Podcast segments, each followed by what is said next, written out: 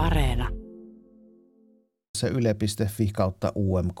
Haku päättyy ensi maanantaina ja vuoden 2022 Euroviisut järjestetään keväällä Italiassa.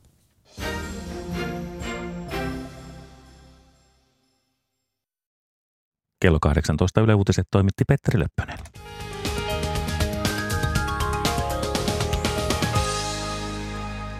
Liikennetiedote tielle numero yksi Lohjalle. Tunnelijakson Orosmäki Karnainen Lehmihaka liikenne ohjataan kaksisuuntaisena Turun suuntaan menevään tunneliin kunnossapito- ja hoitotyön vuoksi kello 18 ja huomisen aamun kello 6 välillä. Tielle yksi siis Lohjalle liikennetiedote tunnelijaksolla Orosmäki Karnainen Lehmihaka liikenne ohjataan kaksisuuntaisena Turun suuntaan menevään tunneliin ja ennen tätä kaksisuuntaiselle liikenteelle ottoa pysäytetään liikenne molemmista suunnista noin 15 minuutin ajaksi. Tästä illasta kello 18 aamu kuuteen saakka. Sitten toinen liikennetiedote. Tämä on liikennetiedote erikoiskuljetuksesta. Erikoiskuljetus kulkee Keski-Pohjanmaalla ja Pohjanmaalla tänä iltana ilta 6 ja ilta 8 välillä seuraavaa reittiä. Kokkolan satama, kaupungin katuverkko, tie 13, Kokkola-Kaustinen. Liikenne pysäytetään ajoittain ja kuljetuksen korkeus on 7 ja pituus 44 metriä. Kuljetus on näillä näkymin perillä aamuilla kello kolmelta. Siis Kokkolan Karstulan välillä ilta 6 ilta 8 välillä, Kokkolan satama kaupungin katuverkko ja tie 13 Kokkola Kaustinen. Tällä välillä liikkuu erikoiskuljetus ja liikenne pysäytetään ajoittain tämän erikoiskuljetuksen tieltä. Ja vielä yksi liikennetiedote. Tämä on tilanne ohiliikennetiedote Tornioon tielle 29 Kemi-Tornio moottoritielle – Tilanne on siis ohi Röytän kiertoliittymästä yksi kilometri Tornion Miukin liittymän suuntaan. Valtatie 29 ja Torpinkadun risteyksessä liikennevalot on nyt saatu korjattua.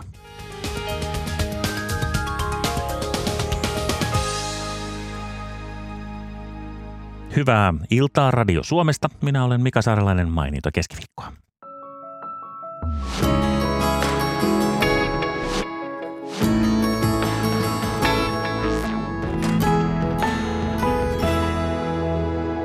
Radio Suomi. Näin on ja keskiviikkoisen tapaan Luonto Suomi käynnistyy tästä kello 20 saakka. Ja vaikka et nyt kummoinenkaan luontoihminen ole, niin veikkaampa, että tämä on sellainen, jota myös sinä seuraat, nimittäin lintujen syysmuuttoa. Siitä puhumme tänään. Soita ja kerro muuttohavainnoistasi tai kysy aiheesta. Nimittäin otamme saman tien yhteyden paikan päälle ja paikan päällä Espoossa, luontotalo Villa Elvikissä Laajalahden lintukosteikolla. Siellä ovat – meteorologi lintuharrastaja Jarmo Koistinen ja lintututkija Petteri Lihikoinen sekä totta kai myös Minna Pyykkä. Täällä ollaan tosiaan ja hieno ilta-aurinko osuu tähän. Me seistään tällä kivilaiturilla ja puolet on laiturista vielä, vielä auringossa. Ja tässä on molemmilla lintumiehillä put, kaukoputket ja kiika, kaukoputket pystytettynä ja, ja kiikarit ja ja tässä ihan meidän oikealla puolella siis näkyy myöskin lintutorni, johon jossain vaiheessa tässä lähetyksen aikana siirrytään. Te, mä oon antanut teille vartin verran aikaa jo katsella vähän, että mitä lintuja täällä on näkynyt, niin mitä, mitä on näkynyt toistaiseksi? Me on tässä tehty oikeasti listaa, niin melkein 40 lajia. Siis vartiksi teet päästi vapaaksi. Lentokone menee muuten just nyt meidän, meidän yli. Mitäs Petteri, mitä sä oot nähnyt viime hetkinä? No varmaan ainakin näin ehkä vanhemman polven lintuharrastajan jalohaikaran vieläkin kuitenkin, vaikka se nykyään alkaa olla aika yleinen, mutta sykähdyttävä havainto se vielä. Silloin kun nuorena aloitin, niin se oli, se oli kova harvinaisuus, mitä mentiin kauaskin katsomaan, jos semmoinen sattui tulemaan. Niin oot sä se vanhemman polven lintuharrastaja? No, kyllä mä pikkuhiljaa jo alan itseäni semmoiseksi. Täällä muuten kun katsoo, tuolla näkyy hienosti tämmöinen sateenkaaren jää, jäännekin vähän tai, tai himmeä sateenkaari. No Jarmo. Petteri kuvittelu olevansa vanhemman polven pitäisi verrata meikäläiseen. Mä oon tässä Espoossa. Aloitin lintuharrastuksen yhdeksänvuotiaana tämän samaisen Laajalahden rannalta ja nyt on melkein 60 vuotta kulkenut täällä, että sikäli tämä on nostalginen paikka. Että... Niin, no, tämä on teille molemmille tosi tuttu paikka. Muistaakseni jotain siitä, kun sä yhdeksänvuotiaana täällä retkeilit? No se enimmäkseen oli tuolla toisella puolella, tuolla niin sanotun Maarintornin puolella. Tämä oli vähän vaarallinen paikka, koska tässä asune Standerschöldin siskokset, semmoisia vanhoja naisia taiteilijoita ne taisi olla. Ja niillä oli semmoinen tilanhoitaja, joka oli aika aggressiivinen, että tänne ei niin kuin saanut tulla, että piti hiipiä salaa juuri tähän laiturille. Jos oli huono sää, niin se ei liikkunut niin paljon se tilanhoitaja, mutta sitten joskus se niin kuin kylmäveristi vaan sanoi, että pojat pois täältä, ei mitään asiaa. Niin mä katsoin, että nyt kun on hyvä sää, niin sulla oli edelleen vähän tämmöinen varovainen askel, askellus tässä. Tuota, Petteri, sä oot ollut täällä rengastamassa lintuja tää ruovikossa. Joo, tuossa on semmoinen ruovikko rengastuslinja, missä tehdään myöskin sisämaan seurantapyyntiä ja sitten semmoista kerttus, kerttus tota, projektia, missä juuri syysmuuttavia kerttusia rengastetaan ja katsotaan niiden kuntoisuutta ja muuta. Tämä on aika korkea nyt tämä ruovikko, eli tästä meidän sen takia kannattaa kohta siirtyä tuonne lintutorniin, mutta, mutta onhan sitä aika jännä ajatella, että kuinka monta lintua tämä kätkee sisäänsä, siis kuinka monta tuhatta pikkulintua. Kyllä, joo, niitä ruokokerttusiakin voi verkkoihin pelkästään aamun aikana asua muutama sata, niin kuinka paljon niitä sitten koko tällä ruovikkoalueella on. Se on ihan mieletöntä. Ja tämä on suurentunut valtavasti, että silloin kun mä aloitin lintuharrastuksen tässä, niin avovesi oli tässä laiturin puolivälissä suunnilleen. Tähän on tullut hehtaarikaupalla tätä ruoikkoa lisää. Niin me ollaan tämmöisen ruovikkomeren keskellä, mutta siis tämä on Lahti, Suomen Lahdesta tämmöinen Laajalahden syventymä ja, ja tämä on hyvä paikka puhua lintujen syysmuutosta, koska linnut pysähtyy tässä, eikö niin?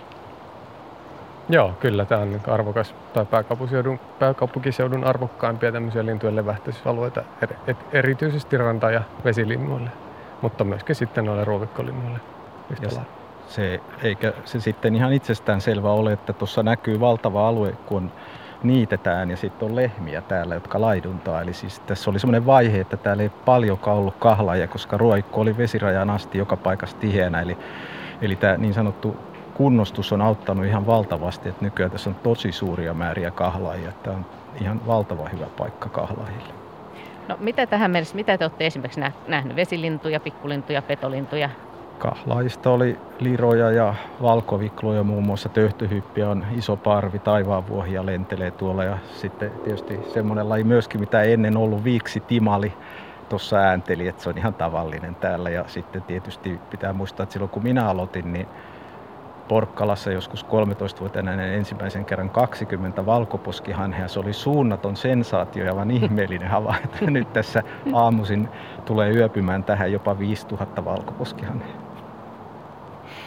Mm, no entäs sitten, meidän on tarkoitus tosiaan puhua lintujen syysmuutosta ja lähetyksen voi soittaa ja, ja kysyä aiheesta, kun täällä on loistavat asiantuntijat paikalla ja sitten kertoa omia ajatuksia ja omia pohdintoja. Mutta jos ajatellaan kaiken kaikkiaan tätä syysmuuttoa, niin niin ää, onko se sille, että, että se menee jotenkin, että kevätmuutto on jotenkin helpompi huomata kuin, kuin syysmuutto, vaikka itse asiassa menijöitä on paljon enemmän. Mutta on niin helpompi huomata, kun lintuja tulee, kuin se, että ne häviää.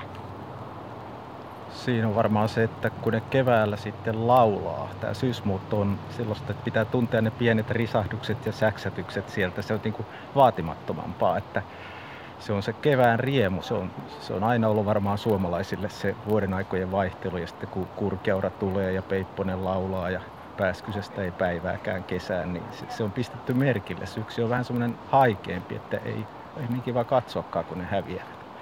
No tuleeko, tuleeko sulle Petteri haikea olo? No ei varsinaisesti, kyllä. niin. Se on tietysti sen on, sitä ehkä odottaa itse niin paljon sitä syysmuuttoa, että kyllä se tietysti sitten loppusyksystä alkaa harmittamaan, kun ei enää mitään lintuja ole juuri katsottavaksi. Mutta Mut mitä sä odotat nyt esimerkiksi tänä syksynä? No kyllä mua kiinnostaa tosi paljon se, että miten nyt kun oikeastaan näkyvä muutto alkaa, kun tähän mennessä on meiltä poistunut lähinnä noin hyönteissyöjät, jotka hyvin hissuksen yön siivin meiltä poistuvat, niin tota, niitä ei oikeastaan huomaakaan, mutta se, että miten hyvin viime kesä, kun oli lämmin ja, ja vähäsateinen, niin miten se on pesimätulokseen vaikuttanut, että miten, minkälaisia ne muuttajamäärät tulee tänä syksynä olemaan. Sitä odotan kyllä. No mitäs Jarmo? No vähän se, se sama asia, että, että tota, miten se vaikuttaa. Ja tietysti itsellä, kun mä oon säätutkilla katsonut sitä muuttoa ihan semmoisessa tutkimusprojektissa, niin, niin kiinnostaa tietysti, siitä ei nyt sillä lailla saa määriä, mutta jo nyt on kiinnostavaa, kun on yömuuttoa kovasti. Että se, se näkyy hyvin siellä, kun sitä on muuten niin mahdottoman hankala nähdä sitä yömuuttoa. Mutta tuossa viikko sitten kävin kaverin kanssa tuolla rannalla, kun täysikuu oli matalalla ja sitten kun kaukoputken suuntaa siihen kuuhun näkee, kuinka siitä edestä menee. Että siinä tunnissa kymmenkunta lintua meni ja se mikä oli mielenkiintoista, kun molemmat katso samaa kuuta, niin vain yksi oli sama lintu. Eli, eli ei yksi ihminen huomaa ikään kuin koko sitä kuun pintalla, vaan mihin kohtaan sattuu just katsomaan, että kaksi näkee paljon paremmin. Nyt onkin aika jännä, että kun ajatellaan, että, että on paljon paljon lintuharrastajia, niin, niin sitten, ai, joo, otetaan viesti vaan tähän väliin. Sori, että keskeytin Minna täältä. Täällä on tullut aika Joo. jonkin verran Joo. viestejä etukäteen, mutta sen muistutan Joo. vielä, että puhelinnumero tänne lähetykseen on 0203 17600 lintujen syysmuutosta, siis asiantuntijat paikan, tai eivät paikan päällä, vaan tuolla, no tavallaan teidän radiossanne paikan päällä. Ja totta kai myöskin WhatsApp-numeromme 040 1455 666. Se palvelee myös. Sopii kysyä, kommentoida muuttohavainnoista näin syyskuun ensimmäisenä päivänä. Täällä Maija nimittäin on kirjoittanut tämmöisen viestin, että kalalokit tulevat pesimään lähiömme peltikatolle. Miksi eivät Helsingin sadoilla luodoilla? Lähiössämme ei ole nakkikioskia eikä kaatopaikkaa, mutta poikaset on kuulemma putoilleet autojen ja lasten häirittäviksi. Saapuivat kesäkuun alussa ja lähtivät 15. elokuuta, vaan minne lensivät, kysyy Maija. No niin, eli mihin kalalokit menevät? Mitä te sanotte? Kyllä kai ne ainakin pääasiassa niin, niin kuin rengaslöytöjen perusteella niin talvehtii tuolla Etelä-Itämerellä suomalaiset kalalokit tai siellä talvella rengastettuja lintuja tulee meille sitten pesimään ja sitten taas täällä poikasena rengastettuja tavataan siellä talvisin. Se kalalokin muutto on hirmu aikainen, että niin kuin saaristo tyhjenee jo usein kalalokeista heinäkuun lopussa alkaa olemaan niin kuin se hiljaisuus, että ne lokkiluodot on tyhjät, mutta sitten tänne tulee Venäjältä, Karjalasta, Vienanmereltä niin kuin toinen mokoma. Eli usein sitten kuitenkin lokakuussa tuolla pelloilla on aika suuria parvia kalalokkeja, ne tuskin kai on suomalaisia. Niin toikin on jännä ajatus, että ei vaan meidän linnut, vaan tosiaan tämä voi olla myös läpikulkupaikka.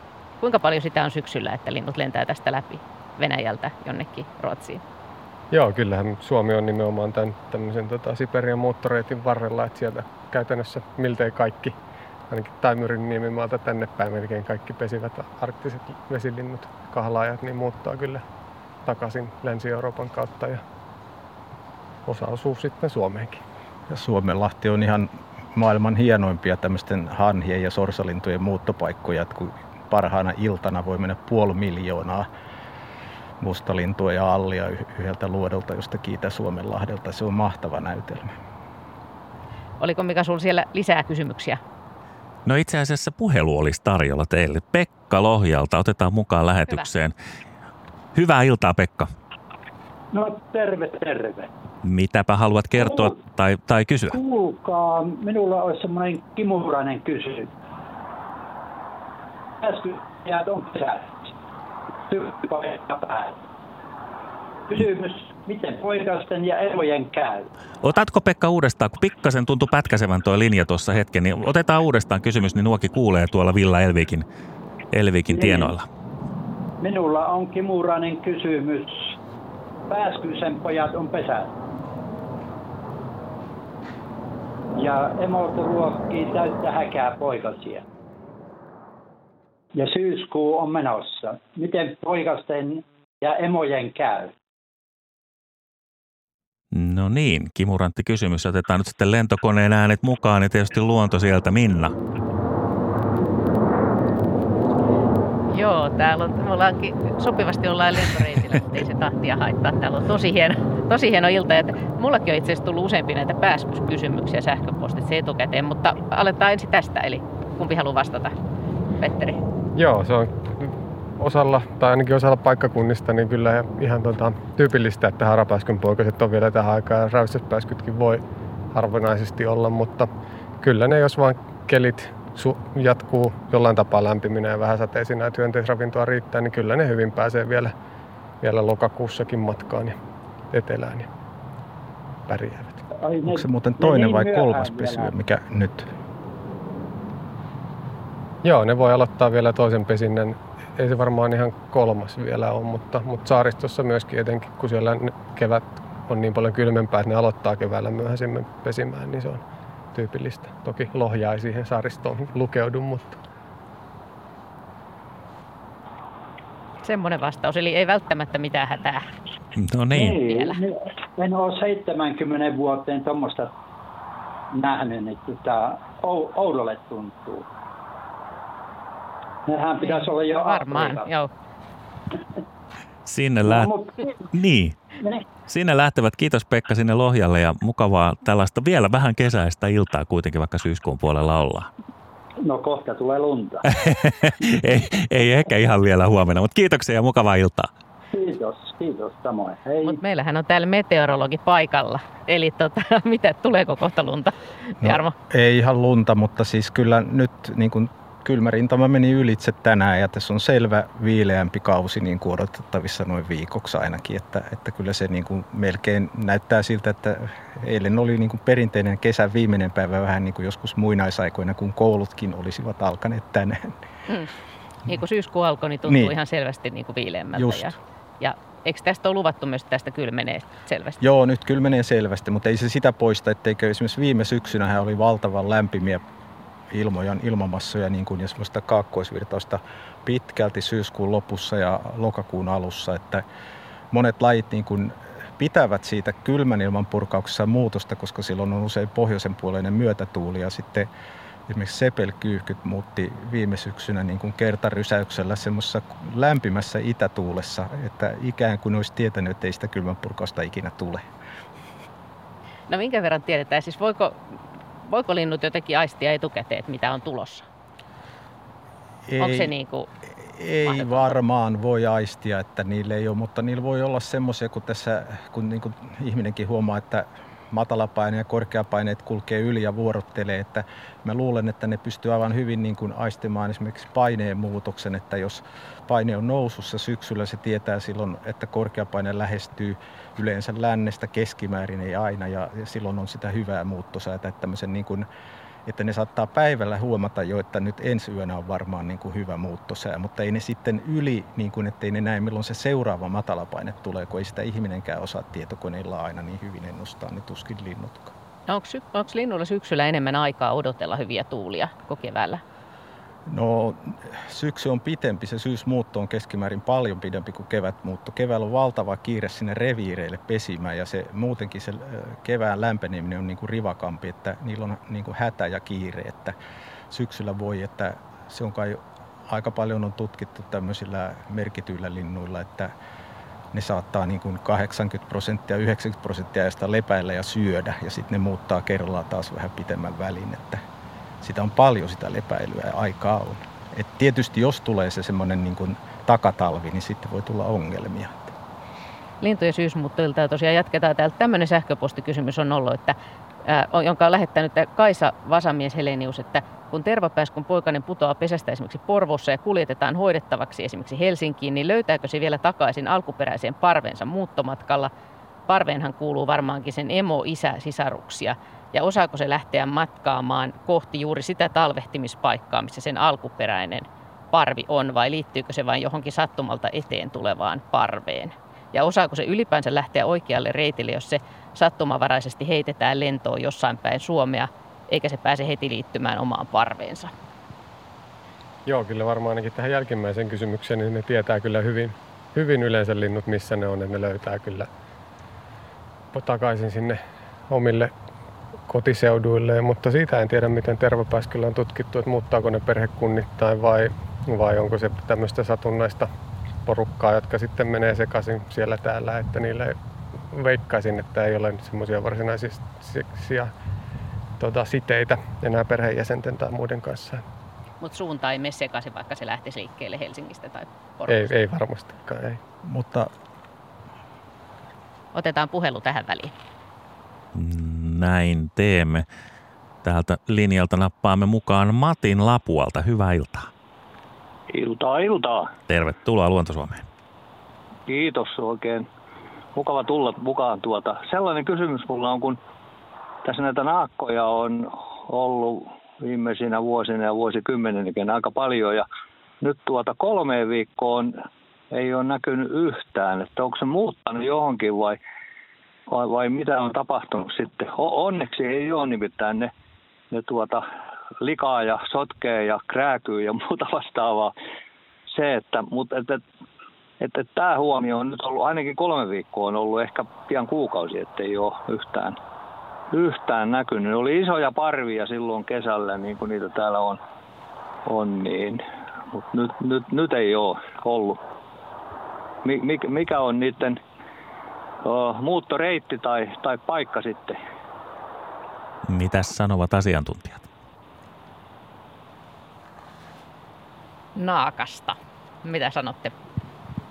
Joo, varmaan ne on voinut liittyä johonkin vielä isompaan tai toiseen parveen ja etsiytyä jollekin paremmille ruokailumaille, ja joka nyt ei sattumoisin ole siinä, missä ne kolme viikkoa sitten vielä oli, vaan ne syksyllä nimenomaan että niin kuin yleensä peltoja nuohoavat ja etsivät ravintoa ja muutto tapahtuu sitten vasta lokakuussa oikeastaan yleensä semmoisen nimenomaan kylmä, kylmäpulssin aikaan ne naakat lähtee myöskin valtaansa, mitä meiltä muuttaa, niin kaiketi Etelä-Ruotsiin ja siitä vähän, vähän etelään Tanskaan, mutta, mutta osa jää toki tännekin talveksi.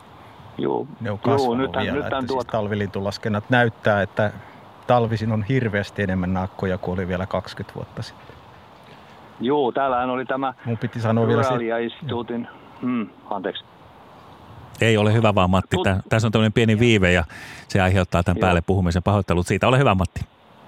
Joo, tuota, täällähän oli tämä tutkimuskin tuota Seinäjoen seudulla Ruralia-instituutti tuota, ja siellä oli, oli hir, hirveitä määriä tai isoja määriä tässä joku muutama vuosi sitten näitä naakkoja ja silloinhan se oli suojeltu jossain vaiheessa ja nyt, nyt ei enää ole, koska tuota, ilmeisesti niitä on satoja tuhansia pareja, tuota, että se, se ei ole mikään uhanalainen, vaan, vaan lisääntynyt valtaisasti ja sitten aiheuttaa kaiken maailman ongelmia ainakin sellaisille karjatalouksille, jossa salmonella vaara on iso, niin, niin, niin tuota, se, se, on, se on ongelma.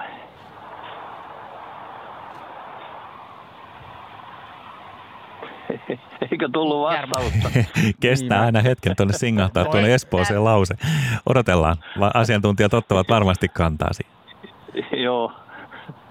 Joo, siis minä en tiedä siitä, miten salmonella siellä leviää, että onko ne naakat vai mitkä sitä levittää, koska aikanaan kun oli tämä valtava lintuinfluenssakohu, niin sitten oli vaan puhetta siitä, että muuttolinnut ne tuovat, vaikka kyllä se mitä todennäköisin oli nämä rehut ja muut, että että se oli ihmisen ja ihmisen eläinten levittämää, mutta en minä tästä salmonellasta tiedä, mutta siinä oli jopa semmoisia naurettavia piirteitä, että Suomen metsästäjät sanoivat, että he kyllä pystyy pysäyttämään ne muuttolinnut, jos tarvitaan, jos lintuinfluenssa uhkaa. Ja sitten kun yhtenä yönä Suomeen tulee vaikka kaksi miljoonaa lintua pimeydessä, mä ihmettelen, kuka ne ampuu sitten. Mutta mä en tiedä tätä salmonella-asiaa kyllä. Joo, se, se, mutta se, se on niin iso, se on kuitenkin niin iso ongelma siellä, missä sitä on, eli, eli se, se pitää torjua niin kuin ennalta tuota ja, ja kaikin mahdollisin keinoin. Se on, se on elinkeinolle tuota, tuhoisa, jos sellainen tulee. Näin on. Matti, kiitos sinulle ja annetaan asiantuntijoille joo. jatkaa tästä. Kiitoksia ja mukavaa iltaa. No niin, joo. kiitos. Joo, kiitos samoin. Joo, hei, hei. hei. Mitäs sanotte Villa Elviikin luona? No. Haluatko Petteri jatkaa? Aiheesta? No en tiedä, onko mulla hirveästi sanottavaa, kun ei ole tutkimustietoa, miten esimerkiksi naakas, naakassa sitä salmonella esiintyy tai muuta, mutta kyllähän niitä tosiaan on aika paljon ja sitä on mietitty, että joko saakaan vaikuttamaan muihinkin lintuihin niin kuin predaation kautta, mutta, mutta ainakin toistaiseksi ei ole mitään dramaattisia muutoksia niin linnustossa sen suhteen havaittu. Ja naakka on, ne on varislintuja, ne on fiksuja ja hyvin sopeutuneet näihin uusiin oloihin ja naakat on kyllä mun mielestä tosi hienoja lintuja myöskin. Se ei tietenkään poista sitä, etteikö ne fiksuna lintuina voisi myöskin aiheuttaa ongelmia. Ja aikanaan siis virustutkija professori Pekka Saikkudi tutki Louksarin lintuasemalla Ahvenanmaalla, että onko niissä muuttolinnuissa niin kuin ihmisille vaarallisia. Että silloin ei löytynyt yhtään mitään, että, että kyllä se aika harvinaista ilmeisesti on, että villeissä linnuissa on. Mulla oli vielä siihen aikaisempaan siihen tervapääskyyn semmoinen juttu, että nehän lähtee siis siinä täällä pääkaupunkiseudulla 10. päivä elokuuta aika niin kuin veitsellä leikaten, että ei, ei sään puolesta vielä tarttis, mutta se on joku niihin ohjelmoitu juttu, että esimerkiksi Sveitsissä ne lähtee kuulemaan joku, niiden pesintä alkaa vähän aikaisemmin, ne lähtee jo heinäkuun 20. päivä, eli ne vaan katoaa, en tiedä mihin ne menee jonnekin savannille, mutta joskus on häiriö. Vuonna 1986 Suomeen jäi satoja tai tuhansia tervapääskyjä. Sitten ne ei vaan osannut lähteä, että talvilintu laskennassa marraskuussa joku, muistan kun mä näin kahdeksan tervapääskyä nousi ihan polosina sinne taivaalle etsimään epätoivoisena hyönteisiä. Ne kaikki kuoli, mutta siinä ei ole ihan selvää selitystä mun mielestä, miksi joskus, koska se ei ollut ainut kerta, aikaisemminkin on tapahtunut. Mm. Joo, muistan kuulleeni siitä selityksiä, että siihen tavallaan niiden vanhojen lintujen kun niiden muutto olisi tapahtunut pesinnän jälkeen, niin oli niin huonot säät, ettei ne löytänyt tarpeeksi ravintoa, että ne olisi tavallaan lihottanut itseään siihen muuttokuntoon ja jäänyt sen takia tänne. Ja sitten taas jotenkin se niin kuin tavallaan muuttovietti hiipu siinä syksyn mittaan, että ne ei enää sitten tavallaan jotenkin osannut lähteä sen jälkeen, kun ne alkoi. Voiko tulla joskus liian nopeasti talvi niin, että ne ei tavallaan just niin kuin ehdi jotenkin olla päästä lähtemään? Ehdi tankata tarpeeksi tai näin? No tämä on kai esimerkki siitä, että no isommat linnut yleensä niin kuin kasvissyöjille ei ole niin suuri hätä ja, ja että se on nämä hyönteissyöjät, että niin kurjatkin, niin ne, ne usein sitten kun ei tuu sitä myötätuuli, ne odottaa ja odottaa ja odottaa, kunnes sitten kun se yksi päivä tulee, niin valta, valtava kurkimuutto tulee. Että yleensä se aina joskus tulee, että semmoinen, että koko syksyn olisi kauhea vastatuuli, niin ei semmoista voi olla. Mm. semmoista ei voi Joo, tässä oli, oli aikaisemmin puhetta siitä, että syysmuutto on pidempi, niin siihen osaksi liittyy se tekijä, että just nämä hyönteissyöjät, niin niillä on oikeastaan niin kuin kiire täältä pois ennen kuin hyönteiset loppuu. Eli ne lähtee heti kun mahdollista ja ne tulee tänne oikeastaan nauttimaan vain kesän hyönteispaljoudesta. Ja ne on pääasiassa niin afrikkalaisia lintuja eikä suomalaisia lintuja. Ne viettää talvialueella pidempää aikaa. Mutta sitten taas on niin kuin näitä lähimuuttajia ja, ja tota, niin kuin osittaismuuttajia, jotka voi kärkkyä tällä niin pitkään, kun olosuhteet on hyvät ja vasta lähtee sitten niin kuin, nauttii tästä ruoan runsaudesta, mikä Suomessa on, mutta lähtee vasta sitten, kun sää oikeasti pakottaa. Joo, ja just sen takia tämmöinen ruoikko on valtavan hyvä niille hyönteissyöille, koska näissä loppukesällä kasvaa suunnaton määrä kirvoja. Se on niin kuin semmoinen katettu ruokapöytä, että hyppää vaan viereiselle ruoanlehdelle ja siitä noukkii niitä kirvoja. Et sen takia nämä kerää suunnattomat määrät niitä Afrikkaan muuttavia pikkulintuja. Eikö lämpö jotenkin pysy tässä aika hyvin vai? No se vaikuttaa tietysti myöskin, että se on, se on kun tuossa on tuo vesi, meri, niin se lämmittää ja se on tietenkin lämpimämpi kuin jossakin kylmällä kankaalla tuolla Suomen selällä. Aikanaan on uskottu, kun on nähty pääskyjä lentelevän tällä lailla ruovikon päällä, että ne menee talveksi sinne horrostamaan sinne pohjaan. Ihan täysin. tota, meillä on tässä vaiheessa yhteys. Ää, meillä olisi tässä vaiheessa yhteys ää, Sami Timoselle Ouluun. Ootko siellä langan päässä? Joo, kuuluu kyllä. Joo. Hyvää iltaa. Iltaa. Eli tota, teillä on siellä mustapyrstökuiri-projekti. Kerro siitä lyhyesti. Joo, me ollaan tosiaan tutkittu mustapyrstökuirin muuttoa ja pesimäekologiaa Oulun seudulla. Kyseessähän on tuommoinen pikkusen kuovia pienempi punavärinen kahlaaja, jolla on suora nokka. Ja tota, Suomessa hyvin harvalukuinen laji, että Suomen pesimäkanta on jonkun 300 parin luokkaa. Ja tota, me ollaan tutkittu, siis lintujen muutossahan, muuton tutkimisessa tämmöinen perusmenetelmä on lintujen rengastus. Ja tota, näiden kuirilla laitettujen lukurenkaiden lisäksi me ollaan tutkittu niitä sitten tämmöisellä kaikkein halvimmalla tämmöisellä lintujen suoralla tämmöisellä seurantamenetelmällä, eli niin kutsutuilla valopaikantimilla. Joo. Ja tota, siis mistä tämä idea lähti liikkeelle? No kaiken kaikkiaan me ruvettiin tutkimaan, tutkimaan kuiria siis sen, sen uhanalaisuuden ja harvalukuisuuden perusteella. Ja tuota, sitten siihen tuli vaan tavallaan, tavallaan tota, meillähän on hyvin tämmöinen tämmöinen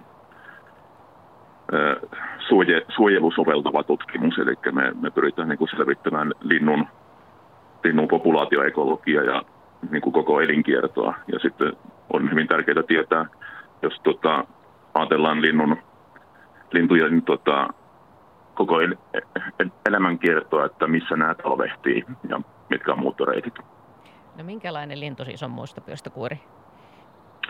Kala ja lintu, joka muuttaa Afrikkaan asti, että tota, pesi, pesi ö, rantaniityillä ja pelloilla. Ja mitä te olette, olette, onko teille tullut jo tuloksia sitten näistä?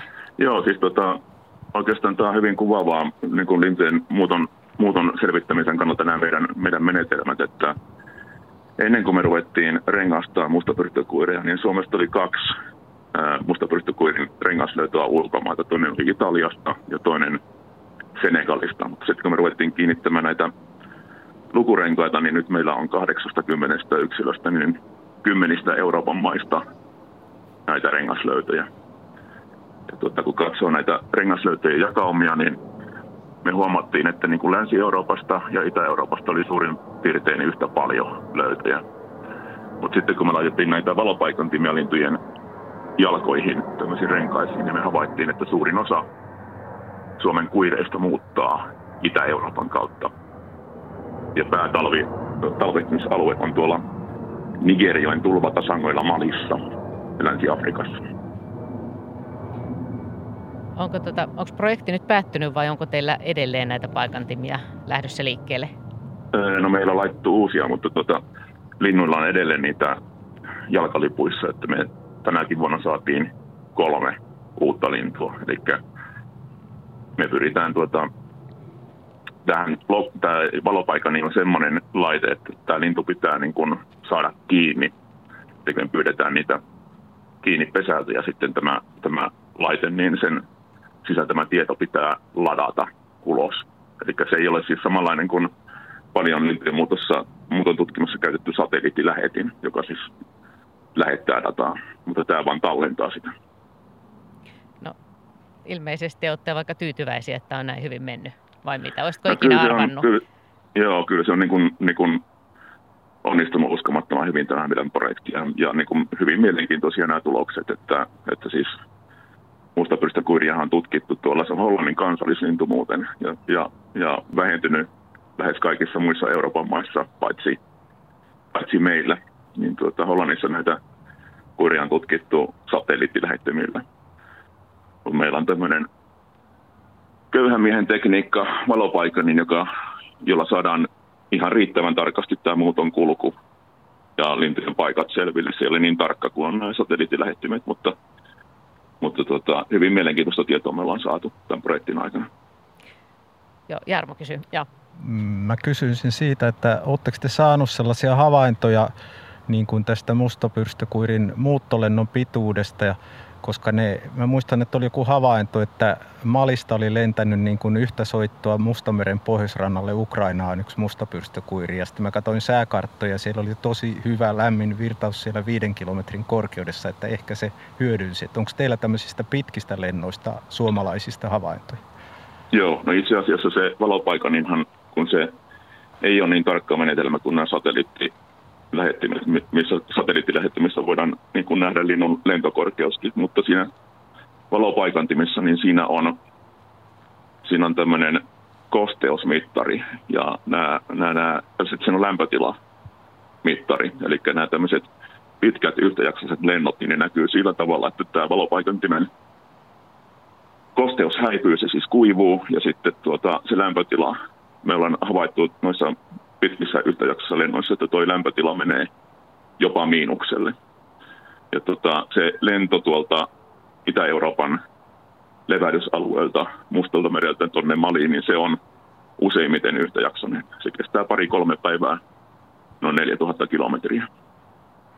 Aivan hämmästyttävää. Hyvä. Kiitokset ja onnea, onnea projektin jatkolle. Ai, mutta niin, se vielä jäi vielä kesken meillä, että miten, tota, mistähän se johtuu sitten se, että, että mustapyrstökuorilla menee siellä kuitenkin ihan hyvin, kun tilanne muualla on paljon heikompi? No sitä me ei oikein tiedetä. Tota, ainakin semmoinen, semmoinen, mikä täällä on paremmin, niin, niin kun me on tutkittu munapesien säilyvyyttä, niin ne joutuu paljon vähemmän petojen suihin täällä kuin tuolla etelämpänä. Se on ainakin yksi, yksi selkeä tekijä. Mutta sitten maatalousympäristön monimuotoisuudessa niin on myös varmasti tekijöitä, että ehkä, ehkä poikasilla on täällä enemmän syötävää kuin tuolla monokulttuurimaissa. Hyvä. Kiitokset, kiitokset näistä tiedoista. Jatketaan lintujen syysmuuttoiltaa ja tosiaan me puhutaan tässä lähetyksen aikana varmaan myöskin näistä erilaisista tekniikoista, joilla lintujen syysmuuttoa voi nykyään seurata. Mutta tässä vaiheessa otetaan, siirretään taas Pasila ja otetaan seuraava puhelu. Kyllä vaan, editään mainiosti ennen tässä merisäätä ottaa vielä Jouko Humppilaista linjoille. Hyvää iltaa. Iltaa. Tervetuloa lähetykseen. Kiitos. Ja mulla oli semmoinen näkökulma, että lintujen muutto on sekä keväällä ja syksyllä muuttunut Suomen osalta sikäli, että maatalous eli peltoalueet ovat vähentyneet sekä Suomen korkeudella lännessä sekä idässä. Ja meitin keväällä linnut, jotka menevät varsinkin tuonne itään, niin ne tulevat tänne aikasi Suomen pelloille ja sitten ne jatkavat vasta matkaa tästä itään ja vähän samanlaisesti jo Pohjois-Ruotsissakin. Eli tullaan Suomen puolelle ja mennään sitten Ruotsin puolelle. Ja se syksyllä näkyy muutossa se Ruotsin puoli, puoli vielä selvemmin. Ja tietysti massojen osalta näkyy idän puolikin, että ne tulevat Suomen pelloille. Täällä on paljon ruokaa, on paljon tilaa ja, ja se vaikuttaa niihin muuttoreitin valintaan. Ja seuraava, mikä siellä myös vaikuttaa, että kun ne on tottunut tätä parempaa ravinto- ja turvatilannetta käyttää hyväksensä reittinä, niin ne myös varmasti havainnut senkin, että täällä kuitenkin ammutaan vähemmän kuin jossain Volkan laaksoissa hanhia, kurkia, eli poskihanhet, tunrahanhet ovat hyvä esimerkki, että ne ovat sieltä muuttoreitti muuttunut selvemmä, selvästi lännemmäksi. Tämä on semmoinen, joka on tuossa 10-20 vuoden aikana se on konkretisoitunut oikein selvästi. Ja tässä se mun asiani. Kiitoksia Jouko Humppilainen. Annetaan puheenvuoro sinne, sinne Kosteekon rannalle. No mitäs herrat tuumaa?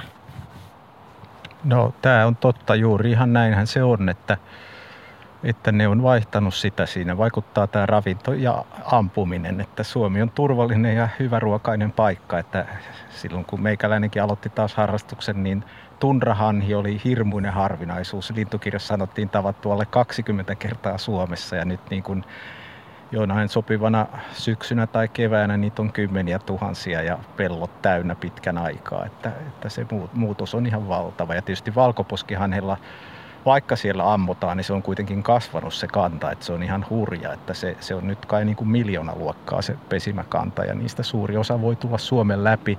Että niitä on jo niin paljon, että sitten se on, saattaa olla niin kuin Pohjois-Karjalassa esimerkiksi ongelma jossain pelloilla, että ny- nykyään niin kuin tehdään ihan valkoposkihanhia varten omia peltoja, jotta ne ei söisi sitten maanviljelijän kaikkia viljoja ja muita rehukasveja.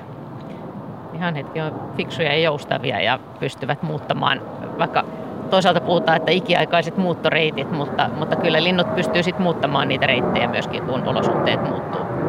Vai mitä? Joo, kyllä varmasti etenkin tuollaisilla hanheilla, jotka, jossa niin kuin nuoret linnut seuraa vanhoja lintuja, jotka opettaa ne tavallaan muuttoreitit niille, niin se varmaan niin myöskin käy juuri tämän oppimisen kautta, miten se muuttoreitti muuttuu ja voi muuttaa kyllä sitten varmaan aika nopeastikin, niin kuin ollaan hanhien osalta huomattu. Se itse asiassa, mitä me oltiin puhumassa tässä ennen kuin tuli tämä ensimmäinen puhelu, niin oli se, että kuinka paljon tiedetään. Se Jarmo sanoit jotakin siitä, että niistä yömuuttajista niin, että että kuinka, paljon, kuinka hyvin me oikeastaan tunnetaan tätä lintujen syysmuuttoa, koska tosi paljon siitä menee yöllä ohi, eikö niin? Vaikka siis lintuharrastajat on, on tarkkailemassa joka päivä tähänkin aikaan jossakin aamuisin stajataan ja merkitään muistiin havaintoja ja muuta, mutta sitten siihen vaikuttaa sää. Jos on kirkas sää, niin linnut voi mennä niin, että kukaan ei huomaa niitä ja sitten suuri osa menee yöllä. Joo, se, on, se säävaikutus on valtava voimakas, että ihan varta vasten on ollut. Esimerkiksi, kun Suomessa on paljon ruokokerttusia, joskus takavuosina oli tämmöinen ruokokerttusprojekti, jossa sitten rengastettiin ihan poikkeuksellisen paljon niitä ja katsottiin sitten rengastuslöytöjen avulla näissä hyvissä paikoissa Euroopassa ja Afrikassa, että miten se muutto etenee, koska se semmoisten piileskelevien pikkulintujen näkeminen tiheässä kasvillisuudessa on vähän niin kuin sattumavaraista, eikä, eikä sitä oikein kukaan tee, ettei niistä saa niin kuin niitä lukuja, että kyllä se on selvittänyt ja tietysti sitten niin kuin tutka, joka ei kyllä erota lajeja, mutta jos me tiedetään, että nyt muuttaa niin kuin Suomesta pois muutama kymmenen miljoonaa pajulintua parhaillaan on niiden päämuuttoaika, niin niin kyllähän sekin näyttää juuri sen, että, että kyllä ne linnut valitsevat aika tarkkaan sen sään, mutta että se niin kuin koko massa, että siellä nyt menee niitä pajulintuja, kirjosieppoja ja harmaasieppoja ja leppälintuja, näitä semmoisia kesän laulajia, jotka sitten osa on jo melkein mennyt, että, että suur, suurina määrinä. Ja jos on tämmöinen niin kuin nyt tulee selkeä yö, valtavan hyvä näkyvyys ja myötätuuli, niin tässä niin kuin se repeää, se muuttoi noin tunti auringonlaskun jälkeen niin kuin valtavan terävästi, että sitten näkyy tutkassa, kun ne kiipeää ylöspäin, nousevat nopeasti sinne yhteen kahteen kilometriin täällä ja sitten vielä ylempänäkin menee, että ei sitä, kun ne, niistä niin kuin suurin osa ei ääntele, että näistä juuri näistä pikkusista pitkän matkan muuttajista. Sitten myöhemmin syksyllä, kun tulee esimerkiksi rastaita, niin ne kyllä ääntelee sitten. Niin se on hämmästyttävä, siis nämä muuttokorkeudet myöskin, vai mitä Petteri? Joo, kyllä. Ja miten ne vaihtelee. Ne on nimenomaan tähän, mitä Samikin toi esiin, niin teknologia on nyt tai mullistanut jo jonkin aikaa, mutta tulee varmasti vielä mullistamaan. Laitteet pienenee ja halpenee ja niitä voidaan käyttää isommalle joukolle. Niin, ja päästään nimenomaan käsiksi siihen, mitä yksi yksilö tekee sen muuttomatkan varrella. Ja vielä jos niitä yksilöitä on paljon, niin saadaan niin kuin populaatiotason tai populaatiotasolla tutkittua sitä asiaa, niin se mullistaa kyllä paljon. Ja mikä justiin nyt uusia tutkimuksia on näillä tämmöisillä tallentavilla laitteilla, että niissä on paineantureita myös mukana ja ne pystyy sitten, sen avulla pystytään selvittämään, että kuinka korkealla linnut lentää, niin, niin muutamalla lajilla heinäkurpalla ja rastaskerttusella on todettu, että yöllä ne lentää noin parissa kilometrissä ja sitten päivällä nousee noin neljän kilometriin ja voi yltää jopa kahdeksankin kilometriin niin kuin Mount Everestin korkeudelle, niin se on kyllä aika huikeeta. Ja minkä takia, niin kuin, miksi lentää kahdeksassa kilometrissä, jos on vähemmän happea ja siellä alkaa olla jo parisenkymmentä astettu pakkastakin, niin minkä, miksi se tehdään, niin sit, siitä ei ole ihan täyttä selvyyttä vielä. Ja Jarmo? Siis varmaan jotkut tämmöiset fysikaaliset tekijät vaikuttaa, että siellä ilman vastus on pienempi siellä tollaisella korkeudella ja sitten nestehukkakin matalassa lämpötilassa on pienempi, että, että siinä on tämmöisiä hyötyjäkin ihan selvästi ja varmasti siellä niin kuin tuskin on enää saalistavia haukkoja, että saa ihan vapaasti mennä rauhassa.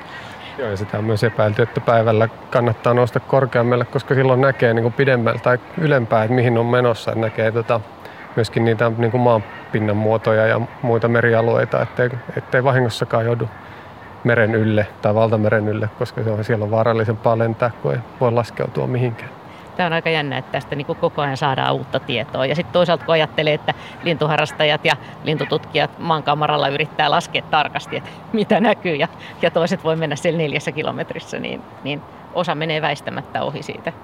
Ja tai se, suuri osa. niin. Se Joo, se ilmiö näkyy, näkyy tota, ihan tässä Suomenlahden rannallakin myöhemmin, kun tulee niin kuin peipot, joka on hyvin runsaslukuinen muuttaja, mutta se on aamumuuttaja niin silloin jos on semmoinen lievä vastatuuli ja ne tulee tuohon Suomenlahden rannalle, niin lentää aika matalalla, ne ei näe Viroa eikä Ruotsia, ne ei pidä, niitä pelottaa se meren ylitys. Ne kääntyy menemään niin kuin sitä rannikkoa pitkin ja sitten nämä lintuhavaitsijat, kun ne on Porkkalaniemen kärjessä tai Hangon lintu asemalla, niin ne laskee valtavia määriä peippoja, mutta se ei ehkä kuitenkaan ole se kovin muuttopäivä, vaan se on juuri se myötätuuli, jolloin ne nousee sitten hirmu korkealle, näkee Viron ja ne niin kuin hajallaan tuolla korkeuksissa painelee meren yli. Ja sitten ornitologin mielestä on huono muuttopäivä, koska siellä taivaan sineistä niitä pisteitä korkealla on valtava vaikea laskea. Meillä taitaa olla studiosta kysymyskin, mutta, mutta Petteri vielä siis, eikö on nyt niin myös, että yöllä muuttavia lintuja, kun puhutaan tästä lintujen yömuutosta, niin, niin sitä voidaan kuitenkin myöskin tutkia äänittämällä niitä. Joo, perinteisesti yömuutto on tehty niin, että joku valvoo yön ja kuuntelee lintuja merkkaa ruutupaperille, että niin. mitä ääniä kuuluu. Mutta nyt tai se katsoo, jos on näkee kuuta niin, vasten niin, jotakin näky, näkymässä. Kyllä, mutta nyt se voidaan tehdä niin, että laitetaan sen sijaan ihmisen sijaan äänity, äänityslaite sinne ja sitten tietokoneohjelmalla ihan koneälyllä voidaan sitten myöhemmin käydä läpi ne äänitteet ja kuunnella, että kuinka monta mitäkin lintua siellä on mennyt yön aikana. Että se on myöskin teknologia mullistaa sitä puolta. Ja yksi havaintoväline hyvä on infrapunakamera, että niillä nähdään myöskin, että niistä ei saa sitä lajia sillä lailla, mutta kyllä aika niin kuin lajiryhmiä voi nähdä sitten, että se on myös teknologia, voidaan panna videoimaan koko yöksi sen. Myöhemmin tässä lähetyksessä puhutaan myös näistä satelliittilähettimistä. Tämä on jotenkin kiehtovaa tämä, miten vähän ehkä vieläkin tiedetään. Sitten toisaalta tämä, miten ovelia ihmiset ja tutkijat ovat, että sitten kuitenkin on keksitty kaikkia tällaista. Mutta nyt siirretään Mika Saarelaiselle sinne Pasila studioon. Muutama minuutti merisäähän aikaa tähän. Liisa on lähettänyt Whatsappiimme 0401455666 Helsingistä Vuosaaresta parikin kuvaa. Valkoposkihanhista tuossa oli puhetta, siellä on parikin rykelmää mennyt, mutta hän kysyy näin, että näiden parvirykelmien jälkeen lensi yli kaksi yksittäistä lintua kaukana erillään toisistaan ja kaarsivat takaisin tulosuuntaan. Ja Liisa kysyikin, että päättivätkö ne mennä hakemaan jälkeen jäänyttä porukkaa vai olivatko kunnoltaan heikkoja ja palasivatkin sitten syömään ja lepäämään ennen uutta yritystä. No mitäs, ennen merisäätä ehditte vielä vastata, että mitä nämä kaksi kaveria teki ja odotellaanko siellä heikompia? Niin, se on vaikea kyllä päästä heidän aivotuksistaan kiinni ja tässä on ihan mielenkiintoista katella kyllä valkoposkehan ja tässä pääkauppiseudulla ne usein menee parvessa, mutta sitten voi olla ihan yksittäisiä, jotka palloilee sinne tänne ja en oikeastaan tiedä mikä niillä Yleensä ne niin perheittäin liikkuu näin syksylläkin, mutta tässä niityllä esimerkiksi on yksi yksinäinen nuori lintu, että onko se sitten huonovointinen vai eksynyt perheestään ja siksi jäänyt jälkeen vai muuta, mutta sitä vaikea mennä sanomaan, mutta aina voi toki spekuloida. Mitäs Jarmo? Tämä on hyvin yleinen tilanne, että kun parvi niin kuin hajoaa ja sitten niin kuin toiset menee vasemmalla ja toiset oikeille ja sitten ne ei kuitenkaan, ne meinaa hajota, mutta sitten taas yhdistyy, että, että siinä on semmoisia, että kuka tätä nyt vetää tätä porukkaa ja halutaanko me erkaantua vai eikö, että siinä on jotenkin niin semmoisia ihan inhimillisiä piirteitä. Tässäkin tosiaan parhaillaan Kanadahanhi lentää, valkoposkihanhia lentelee tässä ja Joo, kaikenlaista tapahtuu. Varmaan kuulitte jo, että hanhet lähti lentoon, kun merikotka pariskunta tuli saalistelemaan niin, tähän Lahdelle. tuolla, joo, ruovikon päällä tai toisessa tuolla kauempana, niin joo, merikotka pariskunta ja se tekee, että saa täällä kyllä aikaa aikamoista vipinää. Täällä tosiaan aurinko, aurinko on sen verran siirtynyt, että me ollaan tässä kivilaiturilla vähän, vähän jo varjossa ja kohta siirrytään tuonne lintutorniin, mutta ruovikko on hienossa iltavalossa ja, ja tässä, täällä on tapahtumaa täynnä tämä Villa Elvikin ranta, jossa ollaan tekemässä tätä lintujen syysmuuttoiltaa.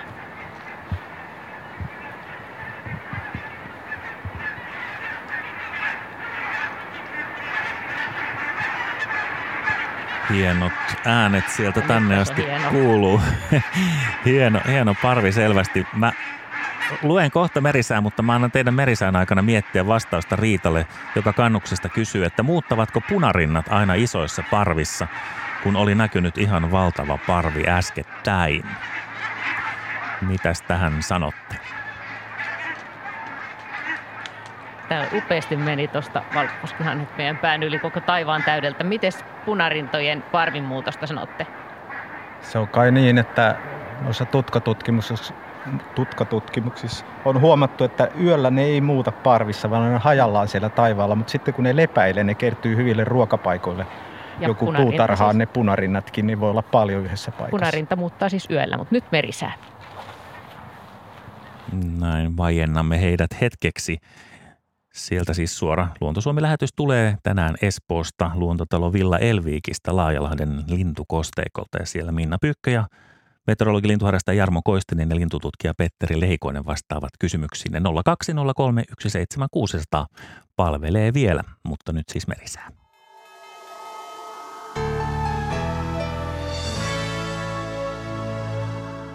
Säätiedotus merenkulkijoille ja siihen alkuun huomautuksia veneilijöille ja aallokkovaroitus. Huomautus veneilijöille on annettu Pohjois-Itämerelle, Ahvenanmerelle, Saaristomerelle ja Pohjanlahdelle.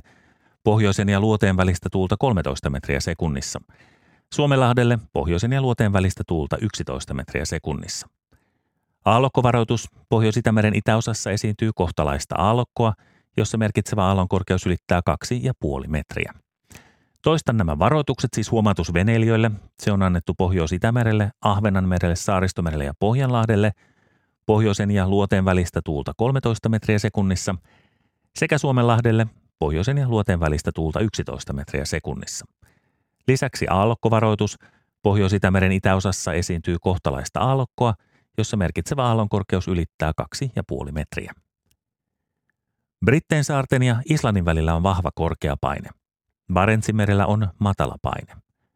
Odotettavissa huomisiltaan asti Suomenlahdella pohjoisen ja luoteen välistä tuulta 7-11 metriä sekunnissa, huomenna päivällä lännen ja luoteen välistä tuulta. Hyvä näkyvyys. Pohjois-Itämerellä, Ahvenanmerellä, Saaristomerellä ja Selkämerellä pohjoisen ja luoteen välistä tuulta 9-13 metriä sekunnissa. Iltayöllä tuuli alkaa heiketä, aamuyöstä alkaen 7-11 metriä sekunnissa. Iltapäivällä Selkämerellä luoteen puolinen tuuli alkaa vähitellen voimistua. Yksittäisiä sadekuuroja, huomenna päivällä Selkämerellä sadetta, enimmäkseen hyvä näkyvyys. Merenkurkussa ja Perämerellä pohjoisen ja luoteen välistä tuulta 7-11, illalla ja yöllä ylimmillään 13 metriä sekunnissa. Päivällä tuuli heikkenee, iltapäivällä lännen puolesta tuulta 4-8 metriä sekunnissa. Aluksi paikoin sadekuuroja, huomenna iltapäivällä jatkuvaa sadetta. Enimmäkseen hyvä näkyvyys. Saimaalla luoteen puoleista tuulta 5-9 metriä sekunnissa, paikoin sadekuuroja, enimmäkseen hyvä näkyvyys. Odotettavissa torstai-illasta perjantai-iltaan Suomenlahdella voimistuvaa pohjoisen ja luoteen välistä tuulta, yöstä alkaen kovan tulen todennäköisyys on 80 prosenttia. Pohjois-Itämerellä, Ahvenanmerellä, Saaristomerellä ja Selkämerellä pohjoisen ja luoteen välistä tuulta, kovan tulen todennäköisyys 80 prosenttia, iltapäivällä alle 14 metriä sekunnissa.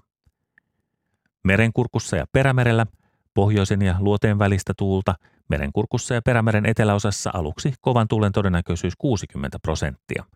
Päivällä pohjoistuulta alle 14 metriä sekunnissa. Säärannikkoasemilla tänään kello 18. Haapasaari lämpötila 14 astetta, tuuli pohjoisluoteesta 12 metriä sekunnissa, puolipilvistä ja näkyvyyttä 43 kilometriä. Kotka rankki 14, pohjoisluode 6, pilvistä 44, Orrengrund 14, luode 11, puolipilvistä yli 20, Emäsalo 15, luode 10, Kalbodegrund 14, länsiluode 13, Itätoukki 14, luode 9, Harmaja 14, luode 10, melkein selkeä 50, Mäkiluoto 14, luode 10, Bogashär 14, Pohjoisluode 7, pilvistä 50, Jyssärö 15, luode 8, selkeää 50, Hankotuliniemi 15, luode 11, Ryssärö 14, luode 13, Veenö 13, luode 12, Yyttö 14, luode 12, selkeää näkyvyyttä 33 kilometriä, Bookshare 14, luode 11,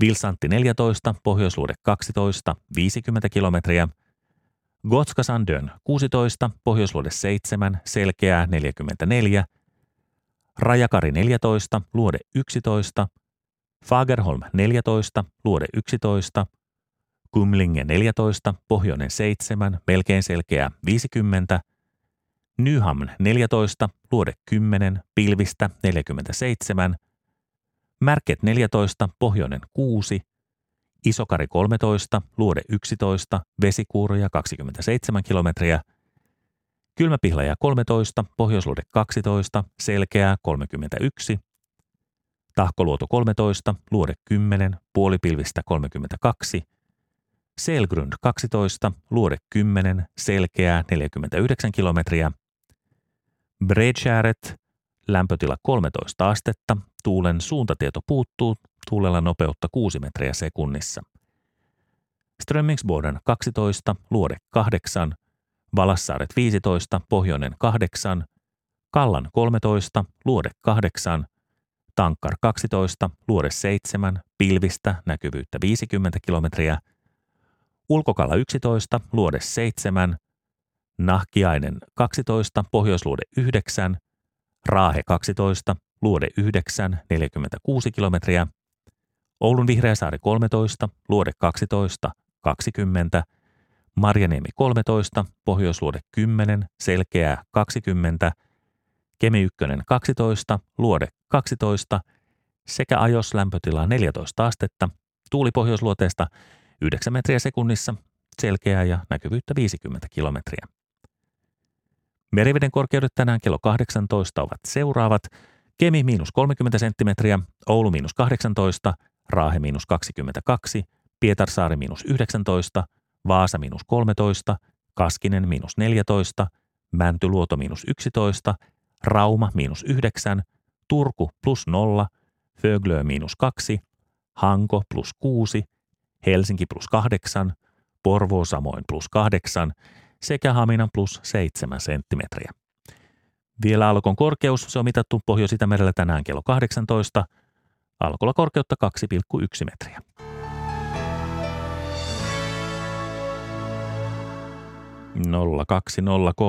Seitsemän nolla Luontosuomen lintujen syysmuuttoilta ja siellä kohisee jälleen.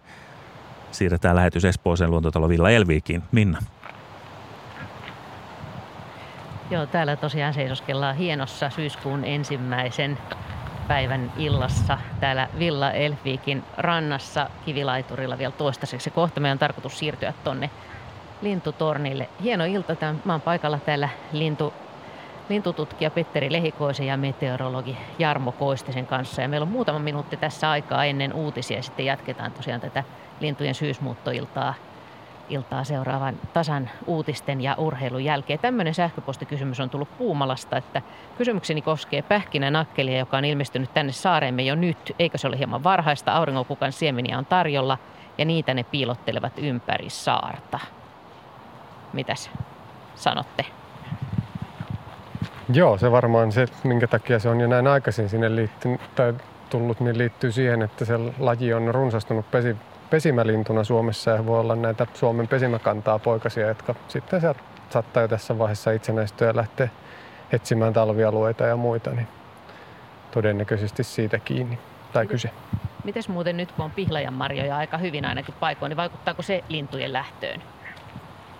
Että ne ei lähtisi niin mielellään, kun on marjoja tarjolla? Muutama laji on semmoisia. Ne on rastaat ja tilhet ja tietysti taviokurrat, mutta taviokurrat nyt yleensäkään ei tule ihan tänne etelärannikolle kuin pieninä määrinä, mutta, mutta tilvet ja räkättirastaat, ne jää sitten, kun on paljon marjoja, että joskus ne, niin kuin, ne on niin kauan, kun ne sitten puut on syöty tyhjiksi ja usein sitten ne viimeisenä uskaltaa näihin kaupunkien puistoihin, missä on sitten ihan jättiläismäisiä parvia, niin kuin on ollut jopa kymmeniä tuhansia tilhiä. Ja joskus räkättirastaan syysmuutto oli vasta maaliskuussa, kun ne kesti niin kauan syödä ne marjat.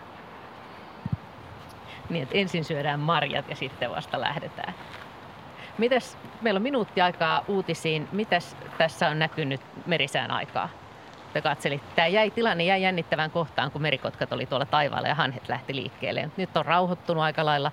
Harmaa haikara ainakin lensi tästä ohi. Ja Joo, nä- muuta? näytti siltä, että merikotka olisi saanut kalan tuolta Maarin tonni edustaa tai ne putosi sinne varmaan rantaniitylle ehkä sitä syömään, mutta ehkä tässä vielä taas tilanne kohta, kun ne kotkat nousee ilmaan ja linnut pelästyy niitä. Ja jännitetään sitä, että kuinka paljon on meidän lopullinen lajilista, johon tosin mä en ole tuonut minkäänlaista panosta, mutta mä luotan teihin.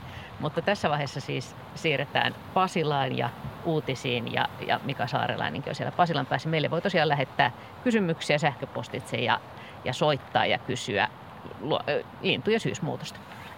Näin totesi Minna Pyykkö siis Espoosta. 020317600 palvelee jälleen uutisten jälkeen.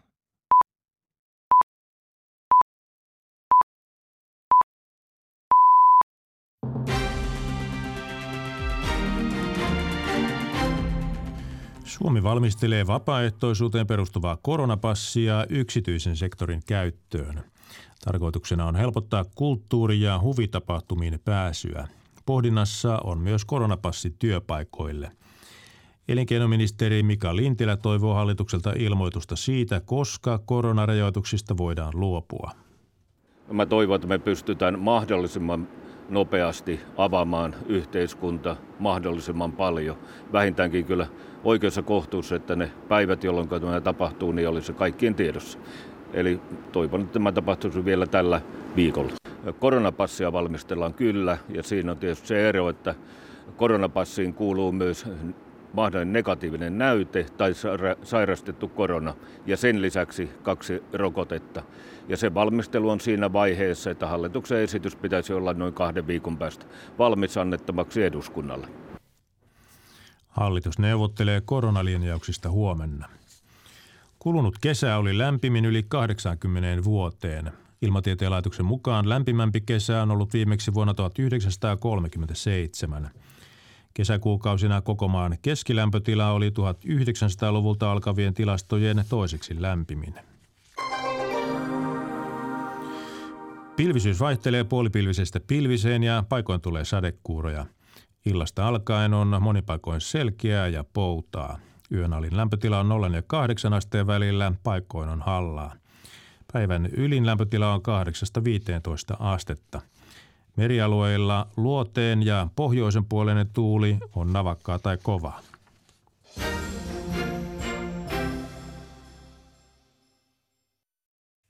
Nyt Urheiluradio, studiossa Jouko Vuolle.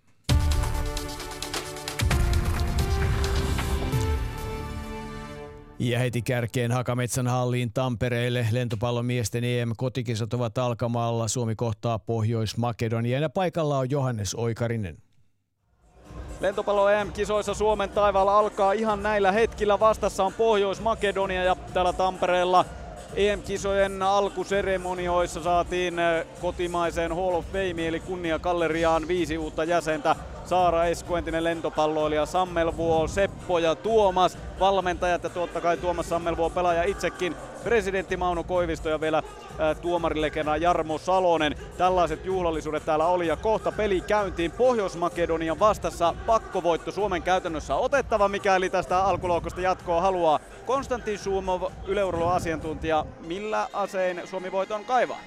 Suomi kaivaa omalla hyvällä pelillä. Nyt on aggressiivinen, nälkäinen Suomi haluan nähdä ja se, että tota, taistellaan jokaista pallosta. Alkulohkossa on siis viisi peliä, kun kuusi joukkuetta on mukana, neljä parasta alkulohkosta jatkoa ja nämä kaksi ensimmäistä kohta alkava Pohjois-Makedonia lauantain Espanja-peli, ne ovat erityisen tärkeitä. Mutta Yle puheessa lähetys käynnissä, kuten myös TV2 ja Yle Areenassa. Ja sitten äh, Olympiastadionille Helsinkiin Suomi kohtaa maaottelussa Walesin kova viikko on edessä. Jarmo Lehtinen seuraa peliä. Kiitoksia Jouko. Kova viikko on todellakin edessä. Tästä pelistä ei pisteitä ole jaossa, joten niitä vasta lauantaina Kazakstania vastaan. Mutta teitä kiinnostaa taatusti Suomen joukkueen kokoonpano tänään, kun peli on käynnistynyt. Eriksson maalilla puolustuslinja neljä linjalla mennään Hämäläinen, Ivanov, Toivio, Raitala keskialueella Tamara Kairinen, Hostikka, Asenuun ovat laitalinkit sitten Jensen, Fors siinä tuota kärkiryhmää tähän otteluun, joten aika moni pelaaja saa tänään vielä huilata sen vuoksi, että heitä tarvitaan lauantaina. Arajuuri Sparve ei tänään ole kumpikaan tässä ottelussa mukana, joten tuo on olennaista. Nyt annetaan mahdollisuus pelaajille, jotka eivät muuten pääse kovinkaan paljon esille. Täällä siis peli juuri käyntiin 0-0.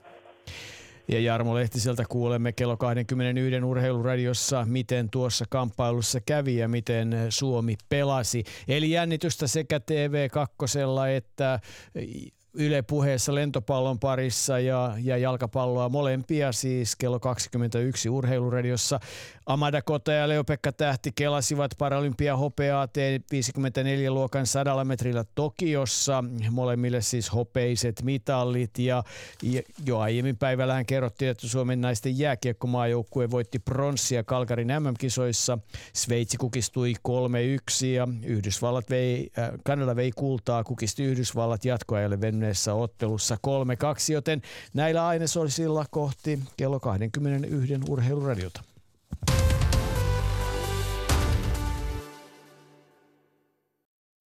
Urheiluradion studiossa on Jouko Vuolle.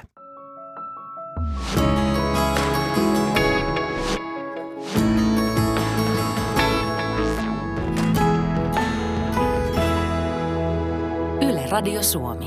Hyvää keskiviikkoiltaa. Kello on pian kuusi minuuttia eli 19 täällä Pasilan päässä studiossa Mika Saarelainen ja sitten saman tien avaamme linjan, jossa on hieman enemmän ääntä taustalla myös. Nimittäin Espooseen luontotalo Villa Elviikin Laajalahden lintukosteikon äärellä siellä ovat meteorologi, lintuharrastaja Jarmo Koistinen ja lintututkija Petteri Lehikoinen sekä toimittajamme Minna Pyykkö. 020317600 lintujen syysmuuttoilta on siis käynnissä. Minna.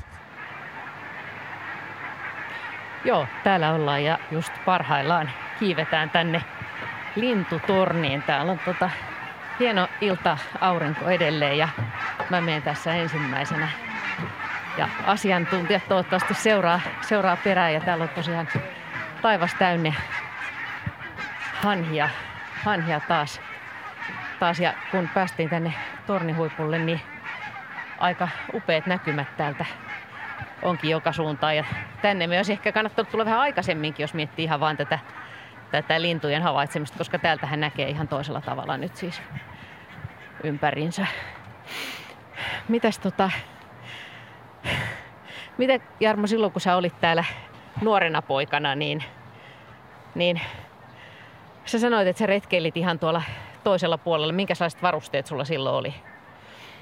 No se oli aina ne Nokian kumisaappaat, ne mustat, ne oli aina linturetkellä. Mm, vaikka, olisi ollut, vaikka olisi ollut kuivakin ilma keskellä kesää, niin, Niin. se, silloin ei osattu käyttää tämmöisiä maastokenkiä. Ei, ei jotenkin, en mä tiedä mistä, aina piti olla ne kumisaappaat. Ja se oli vielä semmoinen vitsi, että suomalainen ornitologi ei koskaan käytä kirkkaan keltaisia, siis miesornitologi, kirkkaan keltaisia saappaita, mutta ruotsalainen käyttää.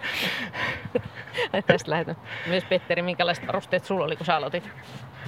Ja kyllähän optiikka silloin oli aika paljon vaatimattomampaa, eikä tietysti ollut rahaakaan pikkupoikana niihin, vaan vanhempia piti nojata. Ja...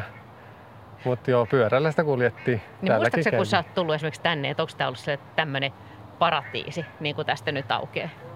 Onko se tuntunut siltä, että vau, että täällä on kaikkea? Niin kuin tässä me nyt nähdään, että tuolla on vesilintuja vaikka kuinka tuolla noiden ruovikkomättäiden välissä ja, ja hanhia taivaalla ja merikotkia kaartelemassa. Joo, kyllä niitä lintuja silloinkin, noita sorsia etenkin oli, mutta ei kyllä niin kuin näin monipuolista linnustoa silloin ollut. Et keväällä tänne aina etenkin tultiin, että syksyllä ei niinkään. Et ei ollut niin kuin, ruovikko peitti monasti silloin kaikki linnut taakseen, ettei niitä niin nähnytkään. Jotkut on sitten hävinnyt, niin kuin tuolla Kehä Ykkösen suunnalla tuolla niityllä. Silloin pesi aina säännöllisesti kuovi, iso kuovi, mutta ei ole näkynyt kymmeniin vuosiin. Että se on melkein koko Uudeltamaalta hävinnyt. Että Lintujen syysmuuttoiltaa siis tosiaan vietetään ja tämmöinen sähköposti on tullut ää, Karilta, että täällä Tammisaaren saaristossa näkyy nyt valtavia merimetsolaumoja. Yhtenä aamuna sa- saaremme lensi pit, niitä pitkänä nauhana kymmenisen minuuttia. Ja minuuttia. Nytkö merimetsot muuttavat etelään ja minne? Joo, nyt taitaa olla, tai elokuu on oikeastaan varmaan merimetson päämuuttoaikaa ja ne menee aika laajalle alueelle. Et rengaslöytöjen perusteella niitä löytyy ihan Itä, Itä-Euroopasta aina tonne, tonne tota luoteis-Afrikkaan asti.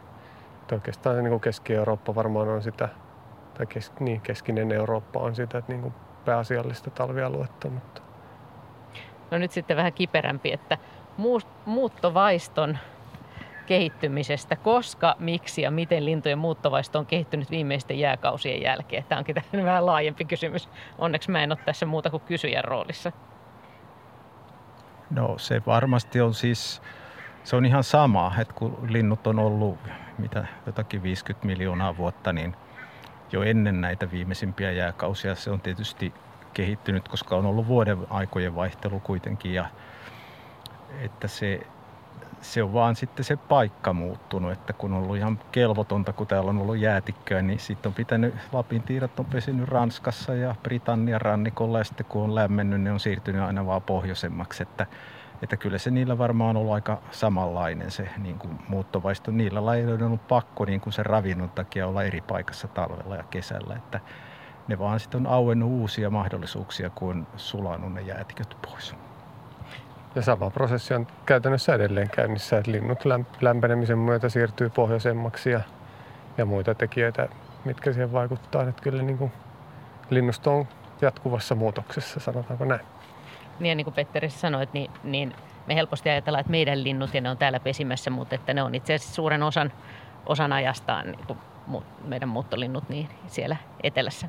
Ja sitten nämä tämmöiset muuttoliikkeet niin kun siirtää toiselle mantereelle, tulee uusia pesintöjä, että pikkulokki, joka on niin kuin tämmöinen euraasialainen laji, niin sitten jonain vuonna joku vaan huomasi, että keskellä Kanadaa jollain suolla pesi joku, että mistä nekin on sinne tullut, että, että valtava niin kuin siirtymä, että joku parvi on mennyt ja nyt esimerkiksi tänä vuonna pesi amerikkalainen tiiralaji on ruvennut pesimään Espanjassa ja Ranskassa, että, että se linnusto muuttuu luultavasti myös ihan luontaisista syistä. yksinäinen töyhtöhyppäleen sitä äsken vasempaan hienosti iltavalossa, mutta tota, ää, siinä kun odotellaan seuraavaa soittoa, niin, niin jos käydään ihan lyhyesti läpi se, että mihin suomalaiset linnut muuttaa. Ja eikö siis ole niin, että suurin osa meidän pesimälinnuista on muuttolintuja? Joo, se on juuri, juuri näin ja siihen liittyy se, että talvella täällä on aika ankea olla eikä resursseja paljon ole, niin kannattaa lähteä muualle, muualle muuttamaan. Niin oikeastaan ne, niitä on kaukomuuttajia, jotka menee Afrikkaan pääasiassa, että hyvin harva lintu muuttaa sitten tonne Kaakkois-Aasiaan, mutta niitäkin on joitakin. Sitten on muuttaa sitten lähimuuttajat talvehtii pääasiassa Euroopassa ja sitten on semmoisia nomadeja tai joutilaita, tai nyt joutilaita, mutta jotka menee vähän sitten missään ravintoa. Ne menee just pihla- ja marjasadon mukaan tai koivun siemensadon tai kuusen käpysadon mukaan sinne, missä sitä ruokaa on. Ja vesilinnut, niin kun, sitten kun talvet on lauhat, niin ne on ruvennut talvehtimaan ihan Suomen rannikolla Ahvenanmaalla suurin määrä. Ja sitten jos on vähän kovempi talvi, ne on pois Suomesta. Että siinä näkyy hyvin selvästi se ilmanmuutos, ilmastonmuutos, että ne kärkkyvät suorastaan siinä jääreunalla, että ei tarvitsisi mennä mahdollisimman lyhyt matka. Ne linnut, jotka muuttaa sinne, sinne, sinne itäänpäin, niin niistä tiedetään sitten taas aika paljon vähemmän, eikö niin? Siellä ei ole ainakaan lintuharrastajia niin paljon välttämättä raportoimassa. Joo, niitä on, mutta joo, siellä toisaalta siellä on tuommoista ruokakulttuuria, joka liittyy lintuihin, niin rengastuslöytöjä on yllättävän paljon sieltäkin niin kuin siihen nähden, kuinka vähän niitä on Suomessa rengastettu. Et Pohjansirkusta ja kultasirkustakin, joka on Suomen linnustosta kadonnut, niin on kuitenkin joku rengaslöytö ostaakseni Taimaasta, mutta, mutta joo, niistä tiedetään kyllä selvästi vähemmän kuin mitä sitten täällä, niin kuin, kun linnut muuttaa länsimaiden lävitse. Nyt siirretään tässä kohdassa sinne Pasilaan, koska siellä taitaa olla seuraava puhelu valmiina Mika Saarelaisella. Kyllä vain, kyllä vain. Otamme samoin teen puhelimen kautta lähetykseen Hyrynsalmelta. Ailan, hyvää iltaa. Hyvää iltaa. Ja terve, terveiset täältä sateisesta Kainuusta. Kiitoksia. Perille tulivat. Joo. No niin, haluaisin kysyä näistä, sata, näistä sää, kalasääskeistä. Olen seurannut kesällä tästä puhelimesta. Ihan eilen viimeksi seurasin näistä satakunnan sääskistä, niin minä haluaisin, että mihin, mihin maahan ne muuttaa ja onko nyt justiin heillä se muuttoaika?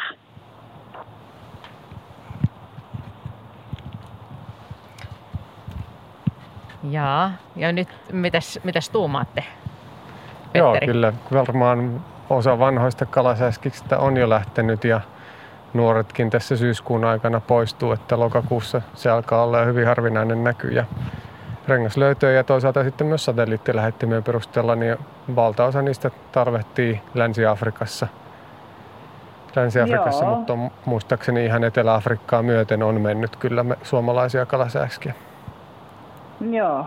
Ja sitten ne satelliittipaikantimet on näyttänyt, että ne, niillä on aika pitkä niin kuin lento, kun ne ylittää ensin Välimeren ja sitten Saharan, että siellä ei pahemmin ruokaa ole. Että, että kyllä ne niin kuin sitten pysähtyvät usein niin kuin jonnekin tuonne Kalajärvelle, jonnekin Kreikkaan tai jonnekin ja tankkaavat itseään tai Unkariin ja sitten hyvin lihavina yrittävät lentää sen pitkän matkan, jossa ei voi syödä.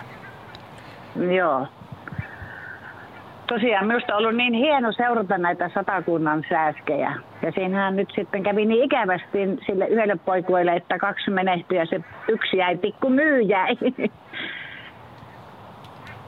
Ja todennäköisesti se, se äiti jo lähti ja sitten se isästä vielä niin kuin siinä ruokkii, että varmaan nyt sitten on kanssa pian matka edessä. Näin varmasti on. Pitkä matka on edessä. Joo. Sitten minä vielä tämmöisen kysyn, että miten, millä lailla ne nappaa tämän kalan? No niin, asia. Syöksymälläkö niin. ne menee? Niin, syöksymälläkö menee, niin. Hyvä kysymys Aila, annetaan.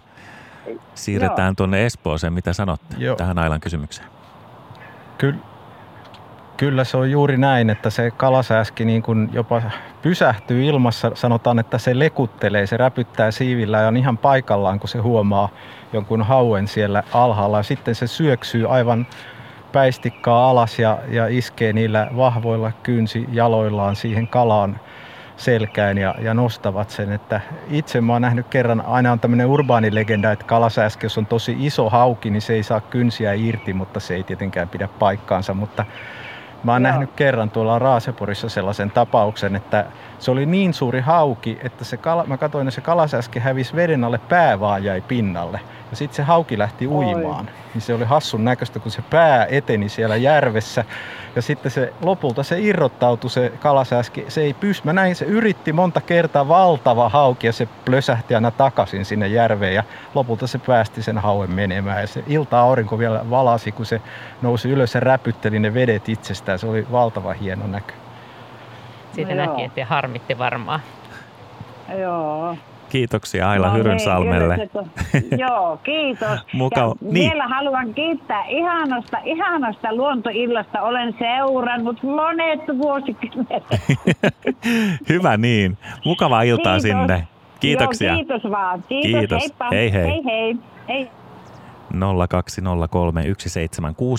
on puhelinnumeromme tänne. Mirjami vastaa puhelimeen tuossa lasin toisella puolella täällä Pasilassa ja sitten on tämä kolmikkomme siis Villa Elviikin tienoilla Laajalahden lintukosteikolla Espoossa. Ja tietysti myös WhatsApp-numeromme 0401455666 palvelee. Ja löytyypä lomake Osallistu Luontosuomi-lähetykseen. Se löytyy osoitteesta yle.fi kautta Luontosuomi. Ää, yle.fi kautta, kautta Radio Suomi. Meni jo kielisolmu. Ei muuta kuin siirto Espooseen. Täällä tosiaan ollaan ja peräti lintutornissa. Ja mitäs raportoikas, mulla on täällä tosiaan kaksi asiantuntijaa meteorologi Jarmo Koistinen ja lintututkija Petteri Lehikoinen. Ja sanokaas vähän, miltä, mitä nyt just näkyy? Ainakin uusia lajeja listalle tästä nyt, kun päästiin vähän parempaan näkyväisyyteen, niin silkkiuikku ja nokikana ja telkkä on löytynyt, mutta paljon on sorsia ja hanhia.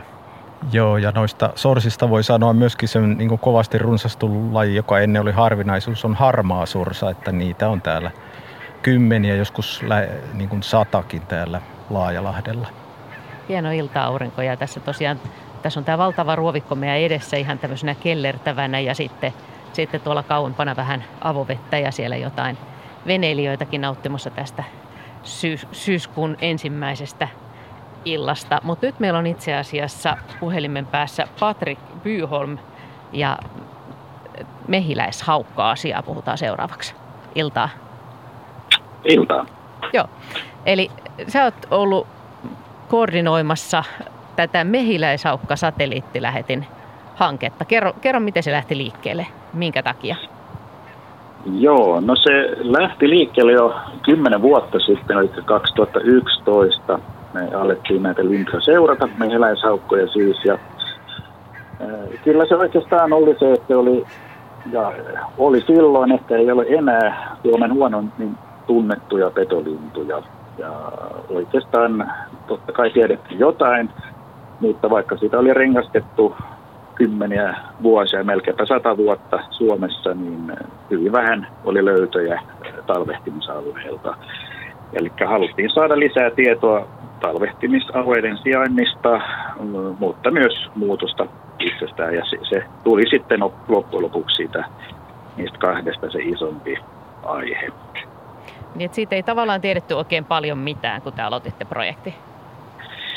Joo, no tiedettiin asioita tietenkin, että pesi, lajin pesimäbiologiasta tiedettiin ja, ja, ja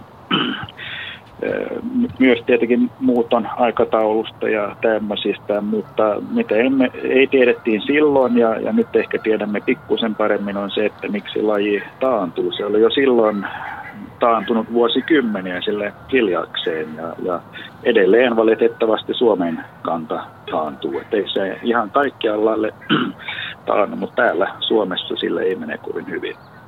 Minkälainen lintu mehiläishaukka on?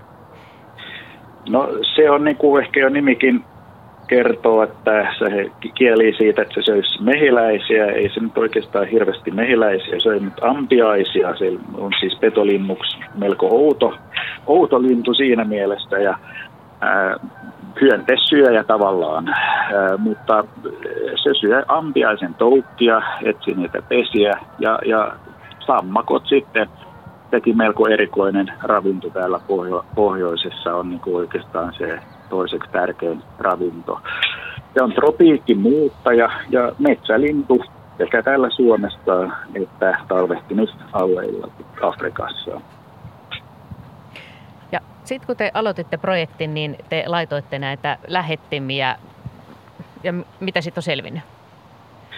Joo, laitettiin niitä lähettimiä ja tavoitteitahan oli ylipäätään saada vähän parempaa tietoa lajin biologiasta. Ja, ää, mutta e, nyt on sit käytännössä niin kuin, ehkä kaikkein eniten on, tullut niiden avulla tutkittua tosiaan muuttoa ja on siitä tullut uusia tietoja.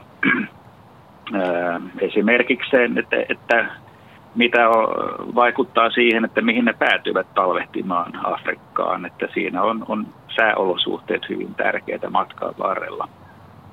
Sääolosuhteet ja sitten nuoret ja vanhat linnut käyttäytyy eri tavalla, eikö niin? Kyllä joo, että tosiaan ne aikuiset, no oikeastaan näinä päivinä tai jo pikkuisen aiemminkin niin kuin keskimäärin ovat meidän linnut lähteneet Suomesta, voi sanoa elokuun viimeisellä viikolla – aikuislinnut jo lähtevät, sitten ne jättävät poikasensa tänne Suomeen ja ne saavat pärjätä niin kun ne nyt sitten osaa, osaavat tai eivät osaa, mutta ne lähtevät sitten pari viikkoa myöhemmin keskimäärin ää, syyskuun puolesvälissä vasta. Eli ne muuttaa ihan, ihan omilleen ja ilman aikuisten apua sinne Afrikkaan ja kyllä ne sinne löytyvät kompassi, nuoli osoittaa etelään, mutta tosiaan mihin ne sinne päätyvät, se johtuu pitkälti sivutuulista sitten, mitä, mitä ne kohtaavat. Et se on tavallaan osittain sattumaa, että päätyvätkö ne jonnekin Länsi-Afrikkaan vai, vai idemmäksi jonnekin. Eli siis nuorilla Mut nimenomaan tuulet vaikuttaa siihen? Joo, kyllä. Ja sitten ne alkaa toistaa sitä tavallaan kerran opittua reitti. Se, se kyllä ne, ne niin kuin kehittyy vuosien varrella ja se kestää monta vuotta. Ollaan saatu selville, että ne tavalla aikuistuu vasta, vasta joskus ehkä 5-6-vuotiaana, että ne palaavat kyllä joskus sitä ennen tänne Suomeen, mutta eivät pesi.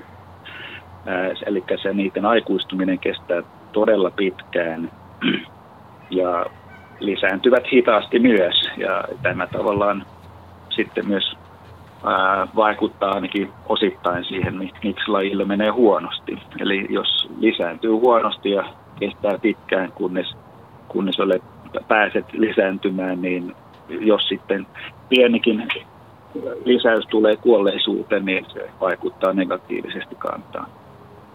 Jarmo. Mulla on sellainen kysymys, että perinteisestihän niin kuin se mehiläishaukan ainakin ne vanhojen lintujen muutto tästä Suomesta pois, ne ei pidä Suomenlahdesta, koska ne käyttää termiikkejä niin kuin purjelentäjät, ne kaartelee ja ne on aina perinteisesti mennyt itäänpäin tai melkein itäkoilliseen ja Karjalan kannaksen kautta sitten pois. Ja viime viikonloppuna Virolahdella oli yli 400 mehiläishaukan muutto, mutta siinä sitten kun oli tosi voimakas itäkoillistuuli, niin minusta se oli erikoista, että sitten hyvin suuri osa niistä muutti myös rannikkoa pitkin länteen, mikä on tyypillisempää hiirihaukalle. Että oletteko te huomannut, että just tämä sivutuuli, että ne voi kiertää sitten että meneekö ne sitten Ahvenanmaalle asti vai meneekö ne kuitenkin Baltiaan vielä jostain hangosta. Että se sivutuuli vaikutti yllättävän paljon, kun ne minusta aina on mennyt niin kuin sinne itäkoilliseen, mutta nytpä ei mennyt. Joo. Joo, ollaan tosiaan havaittu ihan, ihan just tätä, mitä epäilet, että jos on kova itätuuli, niin ne, ne saattavat sitten mennä Ahvenanmaan kautta Ruotsiin ja siitä sitten etelään. Että, ja, ja toisinpäin, jos on länsituuli, niin helposti menevät itä, itään päin, että aivan oikein.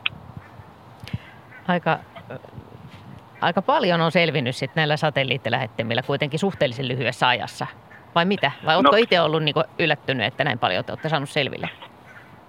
No oli se siinä mielessä äh, tietenkin iloinen asia, että et, et, niin, näinkin paljon on saatu selville ja, ja kerrottava olisi vaikka varmasti puoliksikin tunniksi varmasti. Mutta joo, että on se siinä mielessä ollut onnistunut projekti ja, ja tosiaan hieno homma. No voiko siitä, viimeinen kysymys, voiko siitä olla luuletko, että siitä on hyötyä myös mehiläishaukasuojelun kannalta? se on sitten va- vaikeampi kysymys, että tutkimustulosten valossa näyttää nimittäin siltä, että ne suurimmat ongelmat ovat meidän ää, rajojemme ulkopuolella. Ja se voi olla vaikeaa vaikuttaa niihin, mutta toivottavasti. Hyvä. Kiitokset. Kiitokset tästä näistä tiedoista. Ja nyt siirrytään tässä kohdassa Pasilaan, Joo, koska siellä on seuraava puhelu jo odottamassa. Kyllä näin on. Risto Jyväskylästä, hyvää iltaa. No, iltaa, iltaa. Tervetuloa Luontosuomen lähetykseen. Joo, kiitoksia. Mulla on tällainen havainto vuosien takaa pikkulintojen muutosta. Olin menossa Ruotsin laivalla Ruotsiin ja pistäydyin sitten pimeällä yläkannella, varmaan siellä jossain Hankoniemen Porkkalan välillä. Ni, niin kuin kipinöitä taivaalla säkeniä lenteli ja katsoin mitä ne on, niin ne oli pikkulintoja, niitä satoja lenteli ja se valo heijastui niistä rinnasta. Ne lenti siinä, se vetää valtavaa ilmamassaa, tällainen Ruotsin laiva, kun se menee 20 liki solmua mukana, niin siinä vapaa-matkustajana. Muutamat laskeutu aina hetkeksi siihen kannelle, mutta eivät pysyneet pitkään, että pelkäskö ne jäävät sen joukossa tai muuta, että ne kohta lähti taas uudestaan lentämään, vaikka siinä olisi päässyt helpommalla siinä istumalla kannella. Tämmöinen yllättävän vapaamatkustajan havainto huomasin. Ja varmasti en ole ainoa, joka niitä on nähnyt. Kiitoksia tästä havainnosta. Kuulostaa hauskalta. Kiitos Risto ja, ja mitä sanovat nyt sitten asiantuntijat Espoosta? Mm, Aika hieno. Tuosta sai hyvin kiinni tuosta mielikuvasta ja ei tosiaan varmaan ainoa kerta, kun laivoilta on näitä muuttavia lintuja havaittu. Mitäs sanotte? Joo, varmaan Jarmo osaa kertoa tästä paremmin tai enemmän, mutta, mutta se tosiaan yleensä siihen, että niitä laivojen kannelle laskeutuu on nimenomaan kiinni että on siitä, että on jos jollain tapaa huono sää, että ne hakee ikään kuin laivasta turvaa ja mieluusti sitten vähän miettiä, että uskaltaako siellä lentää ja niin päin pois, mutta se on tosiaan tosi mielenkiintoista, miten niitä voi, voi sitten kylläkin kuolla tai kuollakin näille laivoille, kun ne törmää valoihin ja väsähtää sinne ja, ja sille on ihan oma tämmöinen tota, lintuyhteisönsä tuolla Pohjanmerellä noilla öljynporauslautoilla, minkälaisia kaiken näköisiä lintukerääntymiä ja lintuja niillä havaitaan ja mitä sinne laskeutuu. Mutta Jarmo varmaan saa kertoa enemmän. Joo, se yleensä se yömuutto on aika korkealla, että sillä- se on niin kuin Petteri sanoi, niin joku sumu tai matala pilvikerros, että ne joutuu lentää alhaalla ja, ja ne ei näe oikein sitten rannikoita, että sitten se laiva voisi olla sellainen levähdyspaikka, mutta sitten toisaalta ne valot häiritsee kovasti, että me tiedä laivasta niin kirkkaita, mutta just nämä öljynporauslautot, että siellähän on havaittu, että sitten tuhansia rastaita voi hukkua yhtenä yönä. Ne ei niin kuin lennä niihin liekkeihin, mutta ne jää kiertämään niitä, kun ne sitten väsyy ja hukkuu. Että, ja yleensäkin sitten kirkkaasti valaistut rakennukset on niin kuin koko maailmassa, se on niin kuin valtava ihmisen aiheuttama häiriö tähän lintumuuttoon. Että se on niin kuin suuri ympäristöongelma, että tämmöisiin lasisiin pilvenpiirtäjiin törmää ihan hirvittäviä määriä lintuja. Että ainakin yksi kerttulilaji Amerikassa kuoli kuoli siihen, kun ne törmäs, ne pesi hyvin pienellä alueella ja ne törmäsi esimerkiksi yhteen majakkaan todella paljon, että, että löytyy niin kuin niitä kuolleita tosi suuria määriä, että, että se on tavallaan niin kuin myös iso ongelma tämä, että se keinovalo häiritsee ja pitäisi välttää kirkkaiden keinovalojen suuntaamista yötaivaalle niin paljon kuin mahdollista. Mä oon Virossa Saarenmaalla sen Sörven kärjessä joskus nähnyt, kun se oli sellainen majakka silloin, että se oli vähän sellainen maailmanlopun karuselli, kun oli semmoinen sumunen sää ja ne linnut niin kuin kiersi siinä valokeilassa ja sitten oli aamulla just paljon, paljon kuolleita lintuja, lintuja maassa. Joo, ennen vanhaa se vielä, kun majakat oli paljon kirkkaampia kuin mitä nykyään, niin se oli, oli iso ongelma just ja niitä löytyi paljon kuolleena, mutta nyt niin kuin Jarmo sanoi, niin etenkin Pohjois-Amerikassa noiden suurten kaupunkien pilvenpiirteet, jossa on vielä pääasiassa lasipintaa niin, ja valoja paljon, niin siellä kuolee miljoonia muuttolintuja vuosittain. Jarmo. Mutta vielä tästä laivoilla ja veneellä matkustamisesta, niin, niin sittenhän se on niin kuin harvinaisuuksia metsästäville eurooppalaisille lintuharrastajille pieni ongelma, kun sitten tulee amerikkalainen harvinaisuus. Sitten aina kysytään, että tuliko se laivan kannella vai lensikö se Amerikasta hurrikaanin liikkeelle pistämänä Eurooppaan. Jos tulee laivalla, niin ei lasketa. niin, mutta sitä ei aina tiedetä, että, että sitten kun Suomessakin Uuttöissä oli kettusirkku, niin siitä oli nyt joku Amerikasta tullut laiva mennyt vähän aikaisemmin, että tämä on tietysti ihan spekulaatiota, mutta kyllä, kyllä, kyllä sitä tapahtuu varmaan aika paljon. Omin siivin, omin siivin, joo. Täällä on tämmöinen kysymys, että miten syksyn lämpötilat vaikuttavat lintujen muuttoajankohtaan ja onko Pohjoisen ja Etelä-Suomen muuttoajankohdassa suurta eroa? Terveisin Tomi Kittilästä. Että lähteekö Kittilästä samaan aikaan kuin täältä Helsingistä?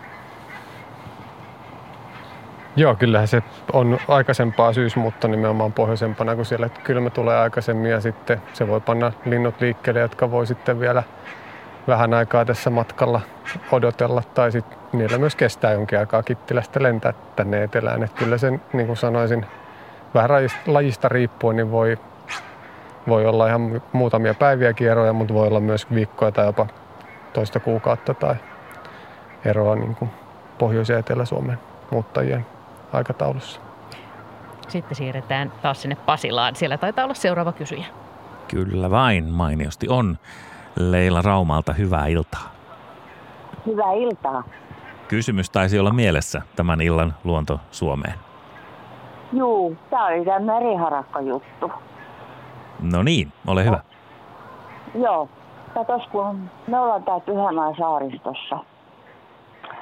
Ja, ja meillä on tää meriharakka, yksinäinen. Mua melkein itkettä, joko mä ajattelenkin. Siis hän on yksin. Hän tuli keväällä ilmeisesti parinsa kanssa. Mutta nyt on ilmestynyt yksin tänne, on ollut puolitoista kuukautta täällä meillä. Siis yöt hän on, hänellä on pesä varmaan jossain tuolla muualla. Että hän tulee tänne aina aamulla tai puolen päivillä. Ja on tullut niin kesyksi, että ja nyt me pelätään, että eikä hän ymmärrä lähteä ollenkaan muuttoon hommiin. Ja sitten vielä se, että hän on loukannut vasemman jalkansa. Hän on sitä vasenta jalkaansa.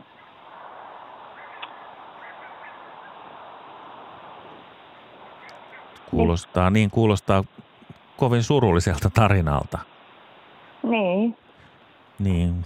Ja hän on tullut kyllä todellakin niin kesyksi, kun me ollaan täällä mökillä, me ollaan saaressa.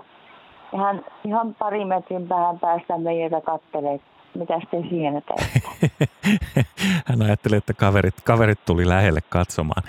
Kiitos Leila, Leila tästä tarinasta. Katsotaan, mitä nuo asiantuntijat vastaavat. Mukavaa iltaa sinulle. Kiitos. Mitä Espoossa sanotaan tähän no niin, surulliseen mitäs? tarinaan? Mitä tuumitte kesystä jalkavaivaisesta meriharakasta ja sen syysmuutosta? No hyvä puoli siinä on tietysti varmastikin se, että se tulee aina jostain siihen, että se on selvästikin kuitenkin ky- kykenevä liikkumaan ja varmasti lentämään ja lähtemään muutollekin. Ja uskoisin, että hän kyllä siitä vielä lähtee muutolle. Meriharakalla nyt syyskuussa vielä on hyvin aikaa täällä, täällä olla ja tankata. Se, että se linkkaa jalkaa, niin se toki on valitettavaa, mutta kahlaajat ja linnut ylipäätään on kyllä yllättävän sisukkaita ja kahlaajatkin tulee toimeen yhdelläkin jalalla tarvittaessa. Et sinänsä se, se ei kyllä varmaan niin todennäköisesti vaikuta sen muuttokyvykkyyteen, mutta voi olla, että sillä on siinä teidän luona hyvä paikka vaan, mistä löytyy hyvin ruokaa ja ehkä turvaa myöskin pedoilta ihmisten lähellä, niin voi olla, että sen takia hakeutuu siihen myöskin. Mihin aikaan meriharakat lähtee ja minne päin? Vattimerellä ne taitaa pääasiassa talvehtia ja niitä nyt oikeastaan elosyyskuu on parasta muuttoaikaa tai elokuussa pääasiassa lähtee ja lokakuussa alkaa olla jo harvinainen. Joo. Se kesiytymisen syy voisi olla myöskin ruoankyttäys, eli, eli aikana itse olin Pernään Aspsäärillä sitten kun tiskas kaurapurokattilaa, niin siihen tuli sitten ihan hyvävointisia karikukkoja, joka on tämmöinen saaristolintu, niin kyllä ne pisteli poskensa sitten kaurapurojäämiä ihan niin kuin olisi aina tehnyt sitä, että ei se kauaa kestänyt oppia syömään, että se saattaa myös norkoilla jotakin herkkuja. Se on muuten mielenkiintoista, kun karikukku tuli puheeksi, niin Euroopassa se on niin tämmöisten kivirantojen ja oikeastaan niin välttelee ihmistä tai näin lähellä, mutta, mutta Pohjois-Amerikassa, Floridassa, niin se on kuin varpunen. Ne saattaa olla kahvilan terasseilla syömässä pullonmuruja ja muita. Niin on meriharakalla muutenkin tapahtunut aikamoisia muutoksia, kun se on saapunut esimerkiksi kaupunkeihin pesimään ja näin. Kyllä joo, ja, ne, ja nimenomaan siinäkin varmaan se osittain turvaan pedolta, että katoilla ei ole maapetoja ja niin päin pois. Ja Ihmettelen, kuka uskaltaa meriharakkaa yleensä lähestyä, kun se on niin va- valtavan kirjavan värinen, mustapunainen ja valkoinen ja kauhean kova ääni, että just millään linnulla ei ole niin paha ääni. Niin, sua ainakin pelottaisi. Täällä, täällä tosiaan jatketaan lintujen tarkkailua eli syysmuuttoiltaa täällä Espoon Laajalahden lintutornissa, jossa on edelleen todella kaunista. Nyt täällä on melkein kokonainen sateenkaari näkyvissä, mutta Pasilassa taitaa olla seuraava kysymys jo odottelemassa. Kyllä vaan viestistudioon on tullut. Tässä ei valitettavasti lähettäjän nimeä, mutta jos joku hyönteissö ja lintu muuttaa edestakaisin Suomen ja vaikka Afrikan välillä, niin miksi se ei jää sinne Afrikkaan? Eikö siellä ole ravintola, ravintoa ympäri vuoden vai onko siellä kesällä liian kuuma tai jotain muita hankalia tekijöitä? Tällainen kysymys. No niin, eli perimmäistä kysymystä äärellä, että miksi ne yleensä vaivautuvat tänne pohjoiseen asti? Mitä sanotte?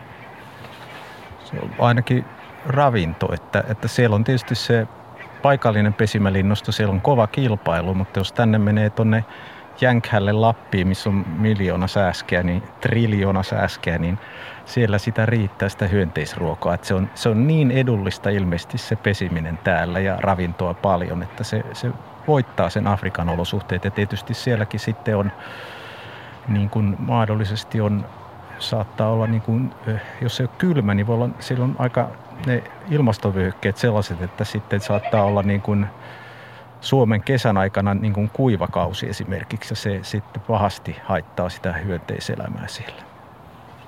Kyllä joo, ja yksi, yksi mikä ton, tai syy on vasta äskettäin tuotu esiin siinä, mikä tämän muuttostrategian takana voi olla, niin on myös näiden tota, loisista tai loisien karkuun pääsy pohjoiseen. Et tropiikissa on paljon enemmän tauteja, on siellä on malariaa, mikä on linnuille monelle kaukomuuttajalle niin kuin ongelma, niin ne olisi, niin kuin on spekuloitu sillä, että ne tulisi pohjoiseen. Tai sillä on myös tutkimustuloksia sen takana nimenomaan malarian suhteen ja veriloisten suhteen, että, että täällä on vähemmän loisia, niin ne kannattaa tulla osa vuodesta myöskin tänne pohjoiseen, jotta ne välttyy siltä tavallaan taudin aiheuttajilta siihen kuumimpaan aikaan. Tuossa muuten äsken, kun, kun Patrik Vyholmin kanssa juteltiin tästä satelliittilähettimistä, niin me ollaan, meillä oli sitä ennen tämä valopaikantimet, mustapyrstökuiri puheluyhteydessä ja nyt puhuttiin satelliittilähettimistä, niin miten nämä nyt sitten eroaa toisistaan ja sitten on nämä GPS-paikantimet vielä lisäksi? Onko tässä nyt se valikoima, mitä käytetään?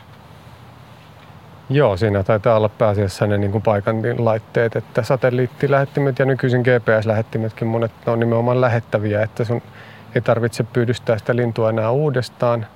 Sitten on vielä semmoisia lähettimiä, jotka tavallaan kerää tietoa itsensä, mutta kun ne tulee esimerkiksi puhelinverkon taajuuteen, niin siinä vaiheessa lähettää sen. Tai sitten on vaikka tämmöisiä ihan sitä varta vasten tehtyjä mastoja, jotka kerää sitten sen tiedon, kun se lintu on tarpeeksi lähellä niitä. Mutta sitten on näitä valopaikantimia, mitkä monet on sen niin kuin nimenomaan, että se olisi mahdollisimman pieni, niin ne kerää vain itsensä tietoa ja sitten se laite pitää saada takaisin, eli se lintu pitää vielä uudestaan pystyä pyydystämään tai löytää. Ja mitä pienempi lintu, niin sitä pienempi pitää tietenkin se lähettimen olla, että siitä ei ole sille haittaa. Joo, kyllä. Lähtökohtaisesti se pitäisi olla niin kuin alle prosentin sen linnun omasta painosta, jotta siitä ei olisi merkittävää haittaa sille. Siirretään Pasilaan, jossa seuraava puhelu odottaa. Näin on. Jaakko Kouvolasta, hyvää iltaa. Tervetuloa Luontosuomi lähetykseen. Ilta, ilta, kiitos, kiitos. Joo, mä oon tota, täällä Kouvolassa asun lähellä tota, Kymijokea ja meillä on tässä näitä peltoja tuossa naapurissa ja nyt useana syksynä päässyt seuraamaan tätä hanien, hanien massamuuttoa ja tota, mä oon tehnyt semmoisen havainnon, että nyt viime vuosina niin ää, tänne on tullut myös näitä merikotkia, mitkä niitä hania saalistaa ja esimerkiksi viime vuonna niin mä näin tästä ihan omasta ikkunasta näin kuusi merikotkaa ennen kuin ne edes hannet oli tullut tänne. Mä rupesin miettiä, että ilmeisesti ne on sitten oppinut, oppinut nämä kotkat tämän jutun, että kannattaa tiettyyn aikaan vuodesta tulla tänne odottamaan niitä paisteja. Ja tota, toinen kysymys olisi tähän liittyen, että kun tämä saalistuspaine kasvaa, niin, niin vaikuttaako se mahdollisesti sitten jatkossa näiden hanien muuttoreitteihin, että, että ne muuttaakin sitten ehkä jonnekin muualle, missä ei vielä näitä putkia niin paljon ole. Mainioita kysymyksiä, mainioita pohdintaa. Kiitoksia tästä ja mukavaa iltaa sinne. Kiitos, hei. Mitäs Espoo sanoo tähän? Luulen, että, luulen, että ne Siis se on niin normaalia hanhille, ne tietää, että osa niistä tulee syödyksi, että, että se ei niin helposti muutu se muuttoreitti. Että tietysti sitten, jos siellä niin kuin merikotki olisi ihan varismaisina parvina ja ne söisi puolet niistä, niin kyllä se sitten vaikuttaisi jo, että kun ne on älykkäitä ja huomaa tämän niin kuin hävikin ne hanhet itse, että semmoinen pieni saalistus ei, ei varmasti vielä vaikuta, mutta se on vaikuttanut esimerkiksi haahkoihin Suomen lounaisilla merialueilla sillä lailla, että haahkat on siirtynyt ulkosaaristosta sisemmälle pesimään katajien ja kuusenoksien alle, mistä merikotkat ei näe. Että se on ihan tutkimustulos, että, että se on nyt vähän niin kuin semmoinen melkein uskaltaako nostaa kissan pöydälle, mutta merikotka oli aivan sukupuuton partaalla Suomessa. Se on loistava suojelutarina se kanta on saatu lisääntymään, mutta nyt sitten merikotka alkaa olla melkein yleisin petolinturetkellä. Niitä on joka paikassa. Itse on nähnyt, kuinka heinäkuussa Saimaalla merikotka tuli luodolle ja se oli niin kuin lisko, joka hyppi vaan jaloilla ja hotki siitä tiiranpoikasia. Niitä sai ihan mukavasti suuhunsa ilman mitään kauheata yritystä, että, että voiko siitä tulla niin kuin jo sellainen joillekin lajeilla haitallinen – pahasti haitallinen, että se on mielenkiintoinen kysymys. Mitäs Petteri? Joo, sitä on, on spekuloitu ja debattia käyty paljon ja se tuskin on sattuma, että hahkan kultavuodet oli juuri samaan aikaan, kun merikotkakanta oli kaikista alhaisimmillaan. Et siinä on tietysti tämmöinen saalis-saalista ja äh, interaktio taustalla ja, ja varmaan siihen löytyy jonkinlainen luonnollinen balanssi kyllä tulevaisuudessa, mutta, mutta hahka on esimerkiksi kadonnut kyllä ulkosaaristossa paikoin pitkälti. Ja se, että se mihin on esimerkiksi ihmetelty sitä, että mihin juuri ne merikotkat katoaa sitten, kun hahkapoikaset alkaa olla niin isoja, että niiden saalistus on enää keskikesällä helppoa, että heinikossa ei enää oikeastaan tällä etelä- tai Ahvenanmaan tai et, et Suomenlahden saaristossa merikotkia paljon näykkää ja on spekuloitu, että ne menee juuri sitten sit tonne perämerelle tai meren kurkkuun syömään siinä. On aika karuakin videota YouTubesta, jos haluatte katsoa, niin kuinka kymmenet merikotkat piirittää tämmöistä merimetsokolonia ja käy yksitellen napsimassa sieltä niin kauan, kunnes kaikki merimetson poikaset on syöty. Eli ne varmaan niin ravinnon perässä ja toki niin kuin tässä tuota, kuuntelija spekuloi, niin kyllä ne oppii nimenomaan ne niin kuin hyvät ruokapaikat ja palaa kotkat sinne, mistä ne tietää, että ruokaa saa. Mä oon ymmärtänyt, että nimenomaan nämä hahkojen kun puhutaan hahkanpoikasista, niin just sellaiset nuorisojengit tai pesimättömät merikotkat on, on tavallaan haitallisempia kuin sit se, että jos siellä on joku, joku pari, jonka reviirille ne on, niin sitten se verotus on pienempää. Joo, juuri näin, että yleensä jos siinä on pariskunta, niin ne pitää huolta reviiristään eikä päästä niitä nuoria niinkään sinne, että ne on että se vanha pariskunta, mitä ne kuluttaa itselleen ja poikasilleen, niin ei ole niin ongelma kuin sitten, että jos siellä on kymmeniä nuoria kotkia, jotka on, ovat nälkäisiä.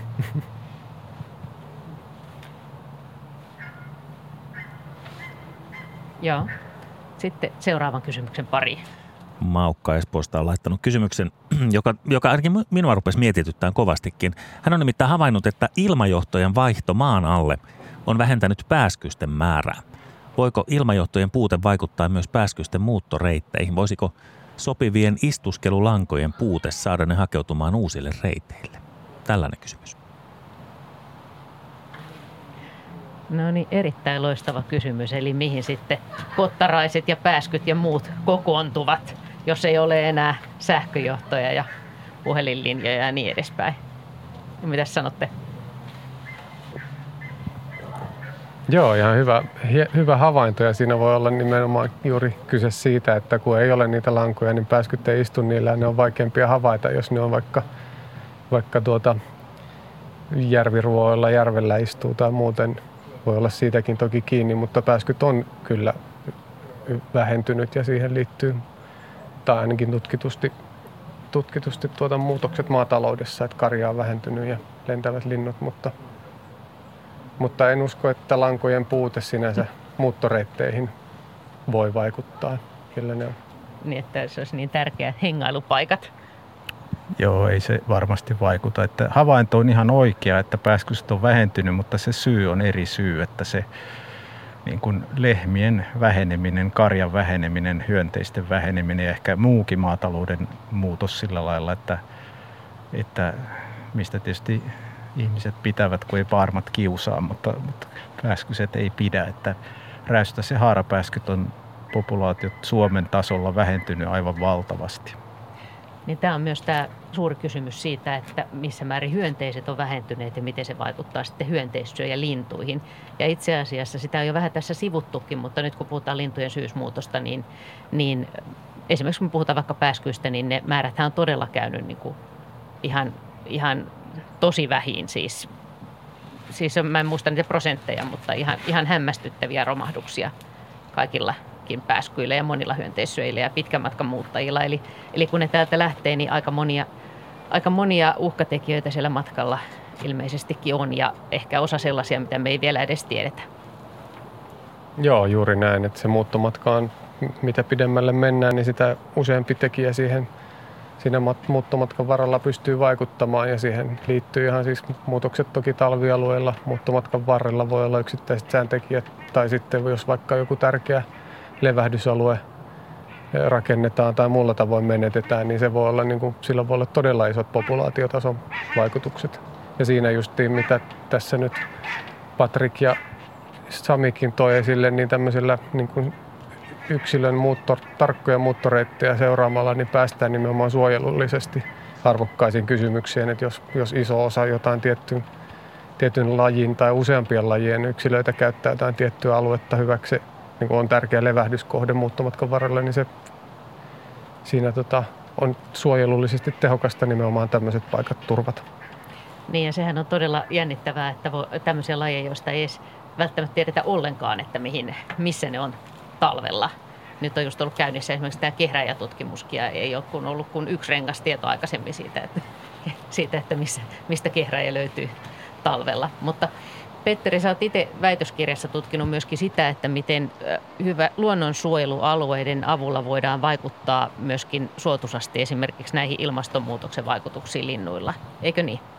Joo, kyllä. Että se on, mitä enemmän on suojelualueita ylipäätään, niin sitä paremmin linnut pystyy so, so, sopeutumaan tähän ilmastonmuutokseen, että niiden kannat ei ole taantunut niin paljon. Ja toisaalta sitten taas suojelualueet on on tota, vaikuttaa niin, että kun lajit levittäytyy lämpenevän ilmaston mukana pohjoiseen, niin se auttaa näitä lajeja jossain määrin levittäytymään, mutta erityisesti näillä pohjoisilla lajeilla, joilla on hyvin vähän enää Suomen pohjoisilla lajeilla, niin paikkoja paeta pohjoisemmaksi, koska tulee jäämeri vastaan ja, ja sitten toisaalta myöskin Skandinavian vuorehuiput, niin, niin tota, niillä nimenomaan se taantuminen tai pohjoiseen siirtyminen on ollut huomattavasti vähä, vähäisempää suojelualueiden sisällä kuin mitä suojelualueiden ulkopuolella. Eli ne pystyy puskuroimaan tätä ilmastonmuutoksen vaikutuksia vastaan. Eli se on myös lohdullinen ajatus, kun ajatellaan lintujen vuoden kiertoa ja niitä uhkia, mitkä, mitkä ne kohtaa. Nyt meillä taitaa olla illan, illan viimeinen puhelu sieltä Pasilassa. Sanomme samoin tein Samille Laitila. Hyvää iltaa. Oikein hyvää iltaa teille. Tervetuloa lähetykseen mukaan. Kiitos. Kiitos mahtavasta ohjelmasta. Ja oli todella mielenkiintoista kuulla tästä mehiläishaukasta, joka meilläkin tässä mökin tuota, alueella on ilmeisesti ainakin pesinyt useampina pareinakin. Ja se on joskus ollut jopa tässä käsittääkseni jonkinnäköisen suojelun perustana, että meidän mökki sijaitsee tällaisella Natura-alueella. Ja tota, mä oon ihmetellyt, että minkä takia ne syöksyy aina tuonne, tuonne, tuonne tuota, kaislikko on tuossa vastarannalla ja se selvisi nyt, eli ne syö myös sammakoita. Ne ei pyydystä ainoastaan mehiläisiä. Et tuota, se oli hyvin mielenkiintoinen. Mutta varsinainen kysymys mulla olisi tämmöisestä, että kun me ollaan aika lähellä tässä kuitenkin, tästä on 5-6 kilometriä tuohon Mynämäen Lahti, joka on ilmeisesti niin kuin ihan koko Suomen mittakaavassa aika merkittävä muuttolintujen alue. Ja tota, tähän on tulossa nyt liki tämmöinen iso tuulivoima puisto.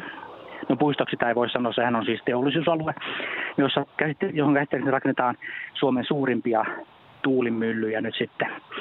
Niin tota, miten nämä muuttolinnut, osaako ne väistää näitä isoja myllyjä, osaako ne muuttaa reittiensä, koska mä oon tässä nytkin seurannut, että ne todella niin kuin matalalla lentää tässä, ilmeisesti sen takia, että laskeutumiskohta tuossa Mynälähdellä on aika lähellä. Niin ymmärtääkö ne väistää tämmöisiä isoja myllyjä? Miten on? Kiitoksia Sami kysymyksestä. Siirretään heti samoin tein vastausvuoro Espooseen. Joo, tämä on hyvä kysymys ja sitä on paljon tutkittu ja tämmöisillä yksittäistä lintua seuraavilla tutkilla on yöllä seurattu ja, ja se lintujen väistämiskyky yölläkin on aika hyvä ja sitten sitä on hyödynnetty sillä lailla, että niistä siis noin keskimäärin ainakin 99 prosenttia väistää. Ja, ja sitä voidaan auttaa sillä lailla, että maalataan niihin roottoreihin niin kuin esimerkiksi mustavalkoisia tai punaisia kuvioita. Ne näkee helpommin sen pyörimisliikkeen. Sitten voidaan laittaa sellainen pilli, että kun se pyörii se roottori, niin se vinkuu sitten vielä samalla, että ne ihmettelee ne linnut, että siellä on joku outo äänilähde ja tulee valppaamiksi siitä. Mutta sitten on niin kuin just petolinnut on arka juttu, että jos jossakin niin kuin Espanjassa ja tuolla missä on näitä muuttoreittien keskittymiä niin kuin Gibraltarin lähellä siellä, niin sitten tämmöisellä vuoristoisella tai kukkulaisella alueella, missä petolinnut kaartelee ja tulee vaikka jostakin vuoren takaata, ja sitten ne on aika niin kuin kömpelöitä kuitenkin mehiläishaukka, niin sitten siellä on semmoisia aika kovia paikallisia vuoria, laaksotuulia, niin, niin siinä voi olla äkkitilanteessa niin kuin vaikea väistää ja sitten niin kuin tietyillä lajeilla, just isoilla petolinuilla, korppikotkilla ja muilla, niin että jos se on niin kuin väärässä paikassa se voimala-alue, niin siellä voi olla huolestuttavan paljon, siis jopa siihen populaation vaikuttava määrä näitä, näitä törmäyksiä. Että keskimäärin yleensä ei ole niin kuin Suomen kaltaisessa tasaisessa maassa, mutta sitten on semmoisia paikkoja. Ja mä en tiedä, sitä on kai aika vaikea etukäteen sanoa sitten, missä on sellainen paikka, missä se törmäysriski on niin kuin isompi kuin muualla. Toki, että ei ole järkevää rakentaa tuuli teollisuusaluetta, joo se on kyllä hyvä kommentti, että se puisto on tämmöinen niin kuin valeympäristökieltä, niin orvellilaista kieltä, niin, tota, niin tota, ei ainakaan tämmöiseen paikkaan kuin tämä Laajalahti tai Lintu, Lintusaarille saaristo, missä on valtavat pesimätiheydet, että, että toki niin kuin jo muutenkin rakennetut lintuköyhät paikat, vaikka Pasilla, niin sinne voisi rakentaa ihan hyvin monta tuulivoimaa. Haluatko Petteri jatkaa? Joo, et siinä että kyllä joo, niitä to, tosiaan on, on keinoja, millä sitä voidaan sitä törmästä ehkäistä ja niitä justiin siellä Etelä-Euroopassa, missä korppikotkia on paljon ja se on suuri tämmöinen suojelu, suojelullinen ongelma niille, että niitä kuolee, niin on myös menetelmiä siihen, että ne koko tuulivoimapuisto voi tai teollisuusalue voidaan sulkea kerralla, kun sinne korppikotkat vaikka muuttomatkalla parvi lähestyy tai muuta. Että siellä on joko ihmiset, jotka tunnistaa ne linnut tai sitten on ihan tämmöisiä niin tutkija tai muita, jotka tunnistaa, että nyt siellä on liikettä niiden välissä ja silloin pannaan moottorit seis. Se on aika fiksua, että, että voidaan niin miettiä silloin, milloin se on järkevää. Joo, ja Suomessa esimerkiksi Porin seudulla on tämmöistä, että, että seurataan erityisellä lintututkalla ja sitten jos näyttää, että on valtava liikenne, niin jotain tehdään. Ainakin sitä tutkitaan siellä. Tämmöinen sähköposti on tullut. Heikki Joronen on lähettänyt. Hei, kuulin äsken lähetyksestä jutun kalasääskestä, ää, jota Haukki oli vienyt 6-0. Itse muistan ää, Parika Siikalahdella tapauksen 70-luvun alusta, jossa kalasääski tarttui isoon haukkeen. Se sai juuri ja juuri kalan ylös vedestä ja lensi välittömästi kalakynsissään kuivalle maalle, jonne pudotti kalan. Siinä se tappoi kalan, ettei sen enempää panisi hanttiin ja sen jälkeen lensi kala mukanaan, mitä todennäköisimmin pesälleen ihan näppärää toimintaa. Meillä alkaa olla iltapäätöksessä, aurinko ei enää paista tähän, mutta hienosti, hienosti edelleen tuolla pilvet vähän värjäytyy. Ja, ja hetki sitten oli vielä ihan pystysuorassa näkyy se sateenkaari hohtavassa tuolla vastarannalla, niin kuin se aina tietenkin on. Ja siellä se aarre, näin me kuvittelemme. Mutta mites, tota, mites meidän lintulajilista? Jarmo, sä oot sitä vähän pitänyt siinä saman tien, niin, niin miltä se näyttää? lajeja me ei ehditä kaikkia luetella, mutta onko sulla nyt käsitystä edes määristä? 43 lajia on nyt, että mä en tiedä, onko Petteri sanonut kaikki ihan viimeisin. Niin Petteri ei ole paljastanut, ehkä onko sulla tullut lisää, mitä sä et ole sanonut tässä? Ei varmaan muita ole kuin suosirri tuolta vastarannalta löytyy. 44 lajia sitten. Suosirri pitää lisätä sinne. Joo. Mitäs sitten tota, vielä näistä tuulista, kun puhutaan, niin, niin onko kuinka paljon, voiko sen sanoa, että kuinka paljon hyvä tuuli auttaa lintujen muuttoa? Miten, miten merkittävä on, on odottaa hyviä tuulia? Se on aivan valtavan tärkeää useimmille linnuille, että tota, aina niin kuin usein luullaan, että keväällä esimerkiksi on se lämpö ja syksyllä se kylmyys. No ei, kun sitten keväällä just etelätuulet on lämpimiä ja pohjoistuulet on syksyllä kylmiä. Eli kyllä se, se on se myötätuuli, koska se energian kulutus, kun lintu viuhtoo niillä siivillään monta tuhatta kilometriä, se on ihan valtavaa. Se on niin kuin paljon pahempaa kuin maratonjuoksu. Ja, tota, sen takia ne saa huomattavan suuren edun siitä, että lentävät kohtalaisessa tai navakassa myötätuulessa. Ne säästää, ne pystyy lentämään helposti kaksi kertaa pidemmän matkan samalla energiankulutuksella kuin ilman sitä myötätuulta. Että tuuli on selvästi niin kuin tärkein säätekijä, joka vaikuttaa muuton voimakkuuteen melkein kaikilla lajeilla. Ja sitten riippuen siitä, minkälainen muuttaja, minkälaiset siivet on, niin myöskin toiset linnut odottaa niitä nousu Joo, kyllä. Nous, lämpö, nousuvirtauksia, miten se sanotaan? Joo, nousuvirtauksia eli termiikkejä, eli, eli kaartelevat linnut, kurjet ja haukat, koska ne isot haukat ja kotkat, koska ne kaartelevat ylös ja sitten ne liitävät alas, kunnes lähestyvät maata ja sitten taas kaartelevat ylös, menevät sillä niin kuin tämmöisenä etappeina sitä, niin niille ne nousevat. Eli aurinkoinen sää, jolloin niitä nousevia virtauksia on, niin on myöskin hirveän tärkeä. Jos nyt jos nyt haluaisi ottaa kiinni tästä hetkestä ja ryhtyy seuraamaan lintujen syysmuuttoa, niin minkälaisia vinkkejä, mitä nyt kannattaa odottaa? Mitä te odotatte tai mitä, mitä te vinkkaatte? Niin, nythän tästä niin kuin syysmuuton seuranta vaan paranee, kun on näkyvät muuttajat lähtee liikkeelle, niin kannattaa hyvällä säällä tai mieluisin pienellä vastatuulella, niin mennä jonnekin rannikolle tai mieluiten tämmöisten etelään työntyvien niemien, niin kuin Porkkalaniemi tai Hankoniemi kärkeen, niin sinne voi kasautua hirmu suuria määriä muuttajia. Et syyskuun loppu, lokakuun alku on sitä parasta näkyvän muutoaikaa Suomessa. Et silloin jos menee Hankoon tai Porkkalaan, niin ei voi pettyä. Mites Jarmo odotat? Joo, kyllä just näin, että jos haluaa niitä suuria pikkulintumääriä nähdä, mutta sitten tietysti kauniina myötätuulipäivinä niin kuin kurjet tulevat ja, ja ne hyödyntävät sitten sitä sekä nousevia virtauksia että myötätuulta, että se on niin kuin kohtalaisen helppo jopa ennustaa pari päivää ennen, että nyt ne tulee. Eli hienoja päiviä edessä, hieno syksy edessä. Kiitokset, kiitos asiantuntijoille, kiitos meteorologi Jarmo Koistinen ja lintututkija Petteri Lehikoinen ja lähetysautossa Petri Hordon hoitanut yhteyksiä täältä, täältä Laajalahdelta, johon me jäädään katselemaan, miten ilta hämärtyy. Ja kiitos myöskin Mika Saarelaiselle ja Mirjam Ismaleen sinne Pasilaan puheluista ja yhteyksistä ja siirretään lopuksi sinne sinne jäävät luonnon keskelle nauttimaan tästä syyskuun ensimmäisen päivän illasta siis. Äänessä sinne toimittajana Minna Pyykkö. Ja kun tuossa loppusuoralla puhuttiin vielä tarinaa 70-luvun Parikkalan Siikalahdelta, niin mepä lähdemmekin Metsäradion aluksi heti kello 20 uutisten ja säiden jälkeen Parikkalan Siikalahdelle. Siellä nimittäin toimittajamme Pertti Koskimies on äänittänyt kesän kääntymistä syksyksi ja kuulemme sieltä, sieltä tarinaa ja tietysti paljon paljon ääniä.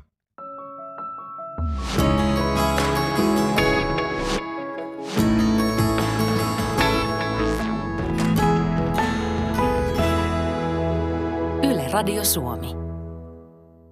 Kohti kello 20 siis ja sitten on Metsäradion aika sen jälkeen ja Metsäradiossa kuullaan siitä lintujen ääniä, mutta tavataan myös sulo ja karhu.